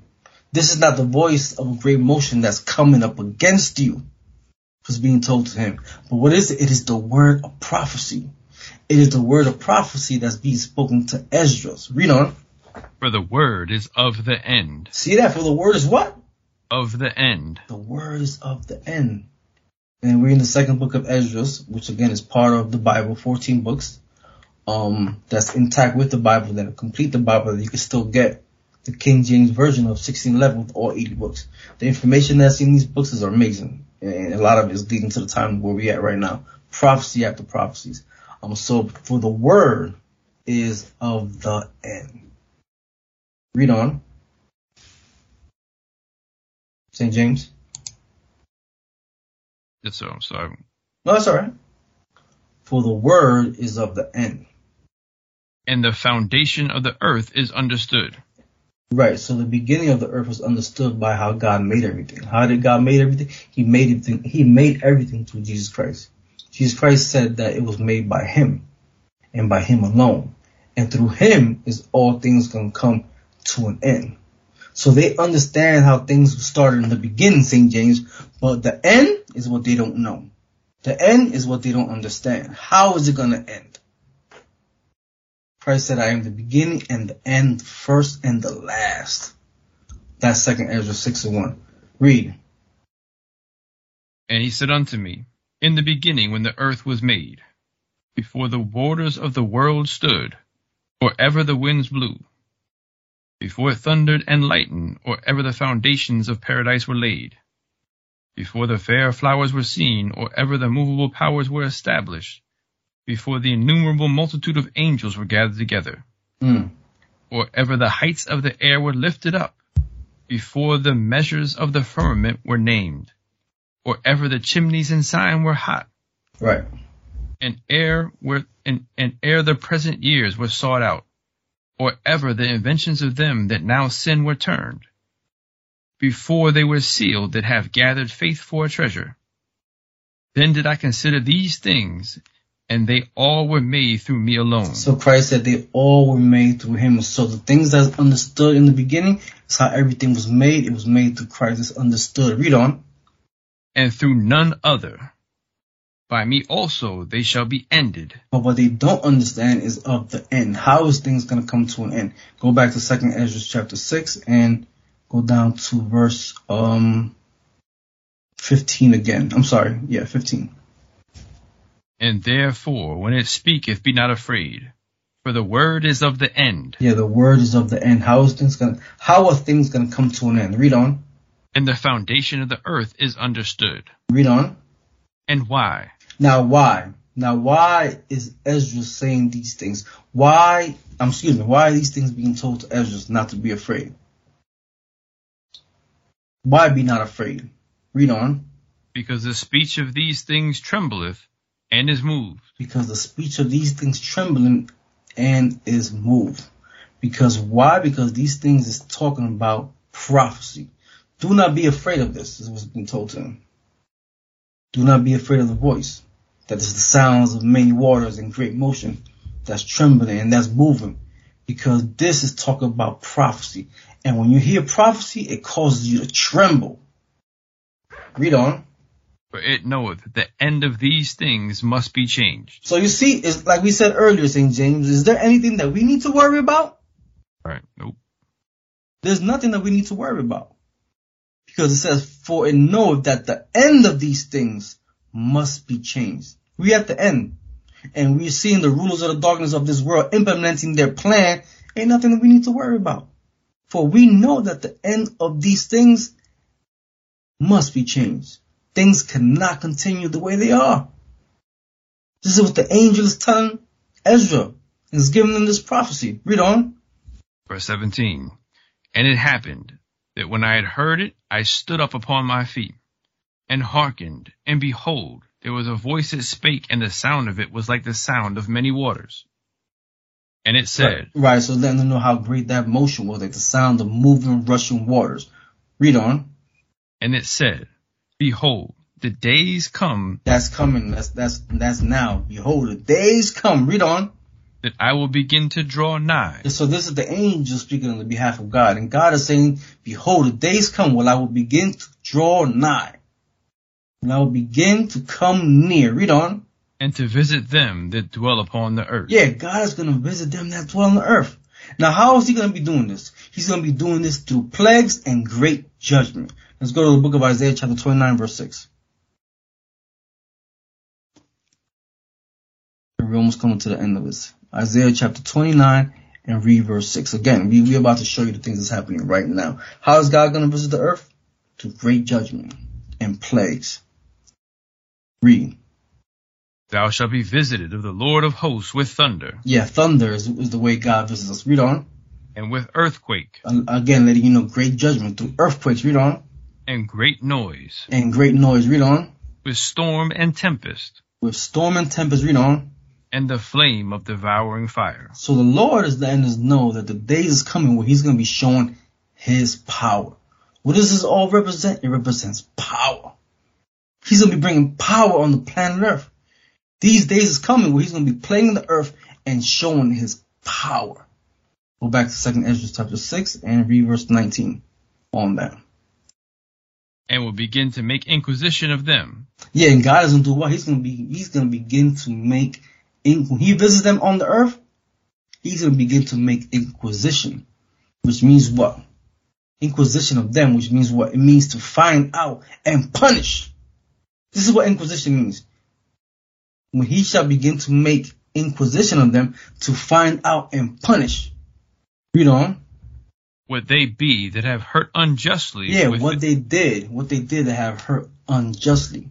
The days is coming when God is gonna make them pay, St. James, for everything that they have done. He's gonna make them pay. What they be that have hurt unjustly. Read on. With their unrighteousness. With their what? With their unrighteousness. Read on. And when the affliction of Zion shall be fulfilled. Yeah, now the affliction of Zion is fulfilled. God is no longer at war, at war with us. So what does this letting know? What does this letting us know that according to the words of God, according to the prophets, that these things is going to be fulfilled.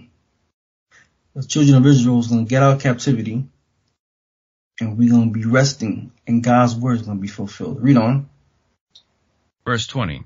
And when the world that shall begin to vanish away shall be finished. Right, so we see the world beginning to vanish away. what is that world that you see to begin vanish away? Is that ancient world, that old world. Antiquities. What's causing it to be vanishing away? The technology that you see set up. So when you go to these different lands, you no longer see a lot of these lands having ancient ruins like it once used to because that old world is starting to vanish away and what's being implemented is this new world with this new technology. They have all these things that implemented smart cities and different things of that nature. That's to be all tied into that high mind of the mark of the beast. So they're getting rid of that ancient world. Okay. He's giving us evidence in scriptures, visual evidence that when you see these things happening, what they call the ancient world, when you see, when you start seeing that vanish, know that we're in that time. And that's the time we're in right now. You're starting to see McDonald's pop up in different places where you've never heard McDonald's pop up out of. They're implementing their technology, their smart cities, all these things are being implemented right now. AI, all these things happening because that ancient world is starting to vanish away, that old world. Read on. Shall be finished. Then will I show these tokens. Now the tokens is talking about what? Now you're going to see what? Token represents a sign. A sign to do what? To represent something. Read on the book shall be open before the firmament. Right. So now when you start seeing the old world vanish away and it shall be finished, know that God is going to give you these tokens, which is a sign. Now is the time for Israel to get out, get out of captivity. When you begin to see the world change, know that this is the time. And when the world that shall begin to vanish away shall be finished, then will I show these tokens. A token is a sign to represent something. Read on the book shall be open before the firmament. Yeah, the firmament is talking about the sky, and the book shall be open before the firmament. Now, what does that talk about? That means that God is going to show signs in the heavens. Another mystery, St. James. God is going to be showing signs in the heavens. Guess what? For them to read. For them to read. Go to the book of Luke, chapter 21 and verse 25.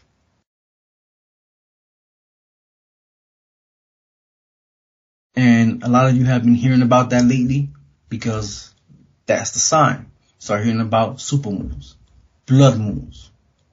All these things happen and has been happening at a rapid rate. St. James, more recently, mm-hmm. right? As of last recent few years ago. Right. Supermoon after supermoon after super. What is that? These are the signs in the heavens the book shall be open before the firmament. So the firmament again is talking about the sky. The sky is letting you know that God is going to be showing them signs in the heavens for them to read. Book, oh, excuse me, the book of Luke chapter 21 and read verses 25 and 26. Read that. And there should be signs in the sun and in the moon. You see that? Signs in the sun and in the moon. You hear about supermoons. Signs in the sun and in the moon. Read on. And in the stars. Read on and upon the earth distress of nations, with perplexity the sea and the waves roaring. So this is letting you know that God is going to send them signs. And when they see these signs, it's letting them know that God's getting ready to come. What do these signs represent? It represents impending doom. So when they see these signs in the heaven, they're going to be reading it and they see that doom is coming. doom is coming. And again, if this is not talking about the time we talking about St. James, what's been happening in the last few years? Nobody ever heard about a blood moon or a super moon right. prior to a few years ago. There was a super moon that happened when um in the 1940s, but you hear about it here and there. But as recently, super moon after super moon after super moon, blood moon, super moon. These are signs in the heavens. This is to let them know impending doom is coming. This is why they're scared. They're afraid. They're trying to implement their plan. They're trying to rule. They know that we're next. Is that it on that? Okay, verse 26. Men's hearts failing them for fear. You see, they're scared. This is why we have nothing to worry about. While they're trying to implement their plans for their chaos and they're expediting their ahead of schedule, they're reading signs. Men's heart failing them for fear. Read on. and for looking after those things which are coming on the earth. Yeah, so this is talking about the rulers of the darkness of this world, the ones we just mentioned. The ones that actually have their demon, their warlocks. What is a warlock? A warlock is a male witch. The ones that have their warlocks actually reading the heavens, reading the signs. When God opens up the firmament, and the books is open, like we read in Ezra's, meaning He's going to give them something to read in the sky. What happens when you open up a book? There's words in the book. So what does that let you know? They're going to be reading the signs in the sky. God's going to be putting these signs up there for them to read. So let them know what? Get ready. Impending doom is coming. Read on. For the powers of heaven shall be shaken. Yeah, for the powers of heaven shall be shaken. Let's go back to second Ezra chapter 6 and let's read verse 20 on down. And we are coming to a conclusion. We're going to try to speed this up a little bit. There's a lot of information that we can go into some more, but, you know, we get into the meat of this. Second Ezra chapter 6 verse 22. And when the world excuse me. Verse Second Ezra chapter 6 22. And suddenly shall the sown places appear unsown. I'm sorry, where, where did we leave off before? Uh, verse 20. So go to verse 21, I'm sorry. And the children of a year old shall speak with their voices. The woman I'm sorry, child. verse 20. Verse 20. Read verse 20. And when the world that shall begin to vanish away shall be finished. Right. Then will I show these tokens. Again, a token is what? A, a token is a sign. Read on. The book shall be opened before the firmament. The firmament is the sky, and the books that's going to be open, letting them know that God's going to be putting something in the sky for them to read. Signs. Letting them know what? Pending doom is coming. God's about to put a curse on them. And this is for the rulers of the darkness of this world. This is for you. Read on. And they shall see all together. All of them, they're going to see it through these warlocks that they have set up. Read on. And the children of a year old shall speak with their voices. Another mystery. this is mysteries of the Bible. And the children of a year old shall speak. Read on. With their voices. So now what is God doing here? A children, children of a year old. Tell me this is not happening today. What is God doing? This represents God speeding up time. He's speeding up time. Because he knows that the plans of the rulers of the darkness of this world is to destroy all flesh and to get rid of them and keep the earth for themselves. So what is God doing? He's not allowing a lot of time to go by for these things to happen. So he's speeding it up. He's causing the time to be short. So he's causing things to happen that wouldn't normally happen. It says, and the children of a year old shall speak with their voices. Now that's not that's not telling us that they're gonna actually be saying whole sentences and whole paragraphs, but this is letting us know that they're gonna be forming words. And normally, St. James, you wouldn't be doing that at one year old. So this is letting you know that God is speeding up the time. Read on. And the children of Israel shall speak with their voices. The woman with child shall bring forth untimely children. Again, th- go ahead of three or four months old. meaning that this will happen before nine months. The woman with child will bring forth untimely children, which is, means what? That the women will be having children before nine months. Why? This represents God is speeding up everything. The spirit of the child is not supposed to come until nine months. I mean, until six months. But they're going to be having children before that. You just said it. Three, four months. You're not supposed to be, that child is not supposed to be surviving. How many cases, St. James, do you hear about women having children now at three, four months? Mm-hmm. If we're not in that time, then tell me what the scripture's talking about. We right in that time. This is all letting you know prophecies coming to pass. For the women with child shall bring forth untimely children of three or four months. And what's going to happen? Read on. And what's going to happen? And it lets you know the scripture knows, and they shall live. And they're going to be raised up. This is what we see happening right now. This is what's known as premature babies. Babies of three months old, four months old. Now, what's it saying? Why is it saying that they're going to live? Because they're not supposed to live. The spirit is not supposed to go in the body at that point, but God is allowing this to happen because He's speeding up time. The Lord is causing these things to happen a lot earlier because He is speeding up time. Because again, his goal is to kill everybody. And if his goal is to kill everybody, God has to speed up the time. And that's actually within the scriptures. St. James, are you with me? Yes, sir. Mm-hmm. All right, let's go to Mark chapter 13, verse 19 and 20 real quick to show you how God is actually cutting the time short. Because if you don't cut the time short, then no flesh will be saved. This is why God is causing everything to be speeded up. You, you have premature babies being born three, four months. You have children at one year old forming sentences. God is speeding up time. Mark chapter 13, verse 19. For in those days shall be affliction. For in those days shall be affliction. What affliction? Read on. Such as was not from the beginning of their creation. So we're talking about something that's going to be happening on the earth, which is happening right now, that has not happened since the beginning of creation. Read on. Which God created unto this time. Read on. Neither shall be. Right, this is letting you know that this is the worst time ever on the planet Earth. St. James. There has been no time like the time that we are witnessing right now. It is so bad on the planet Earth that it's going to take days just to go into everything that's happening. LGBTQ, which equals H-E-L-L, all this is happening right now. People having all type of sex change. This wasn't happening before.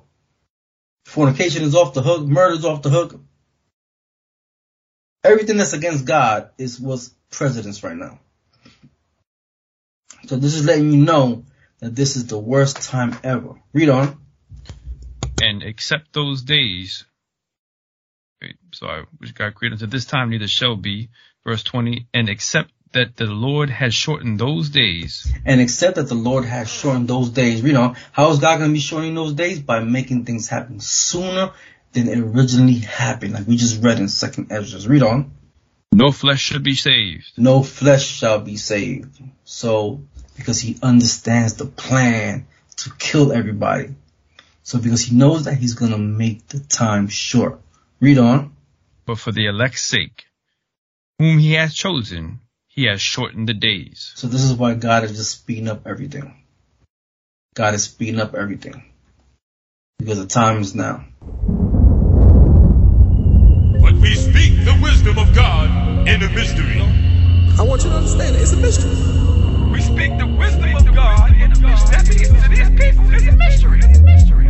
Because it is given unto you. Read on to know the mystery. Mystery, even a mystery. Hid from ages through history. Generations, but now is made manifest to his saints, the nation. Victory. You're listening to, listening to Mysteries of the Bible of Blog Talk Radio. Now, since Mysteries of the Bible has been on the air, uh, our main goal was to establish truth according to God.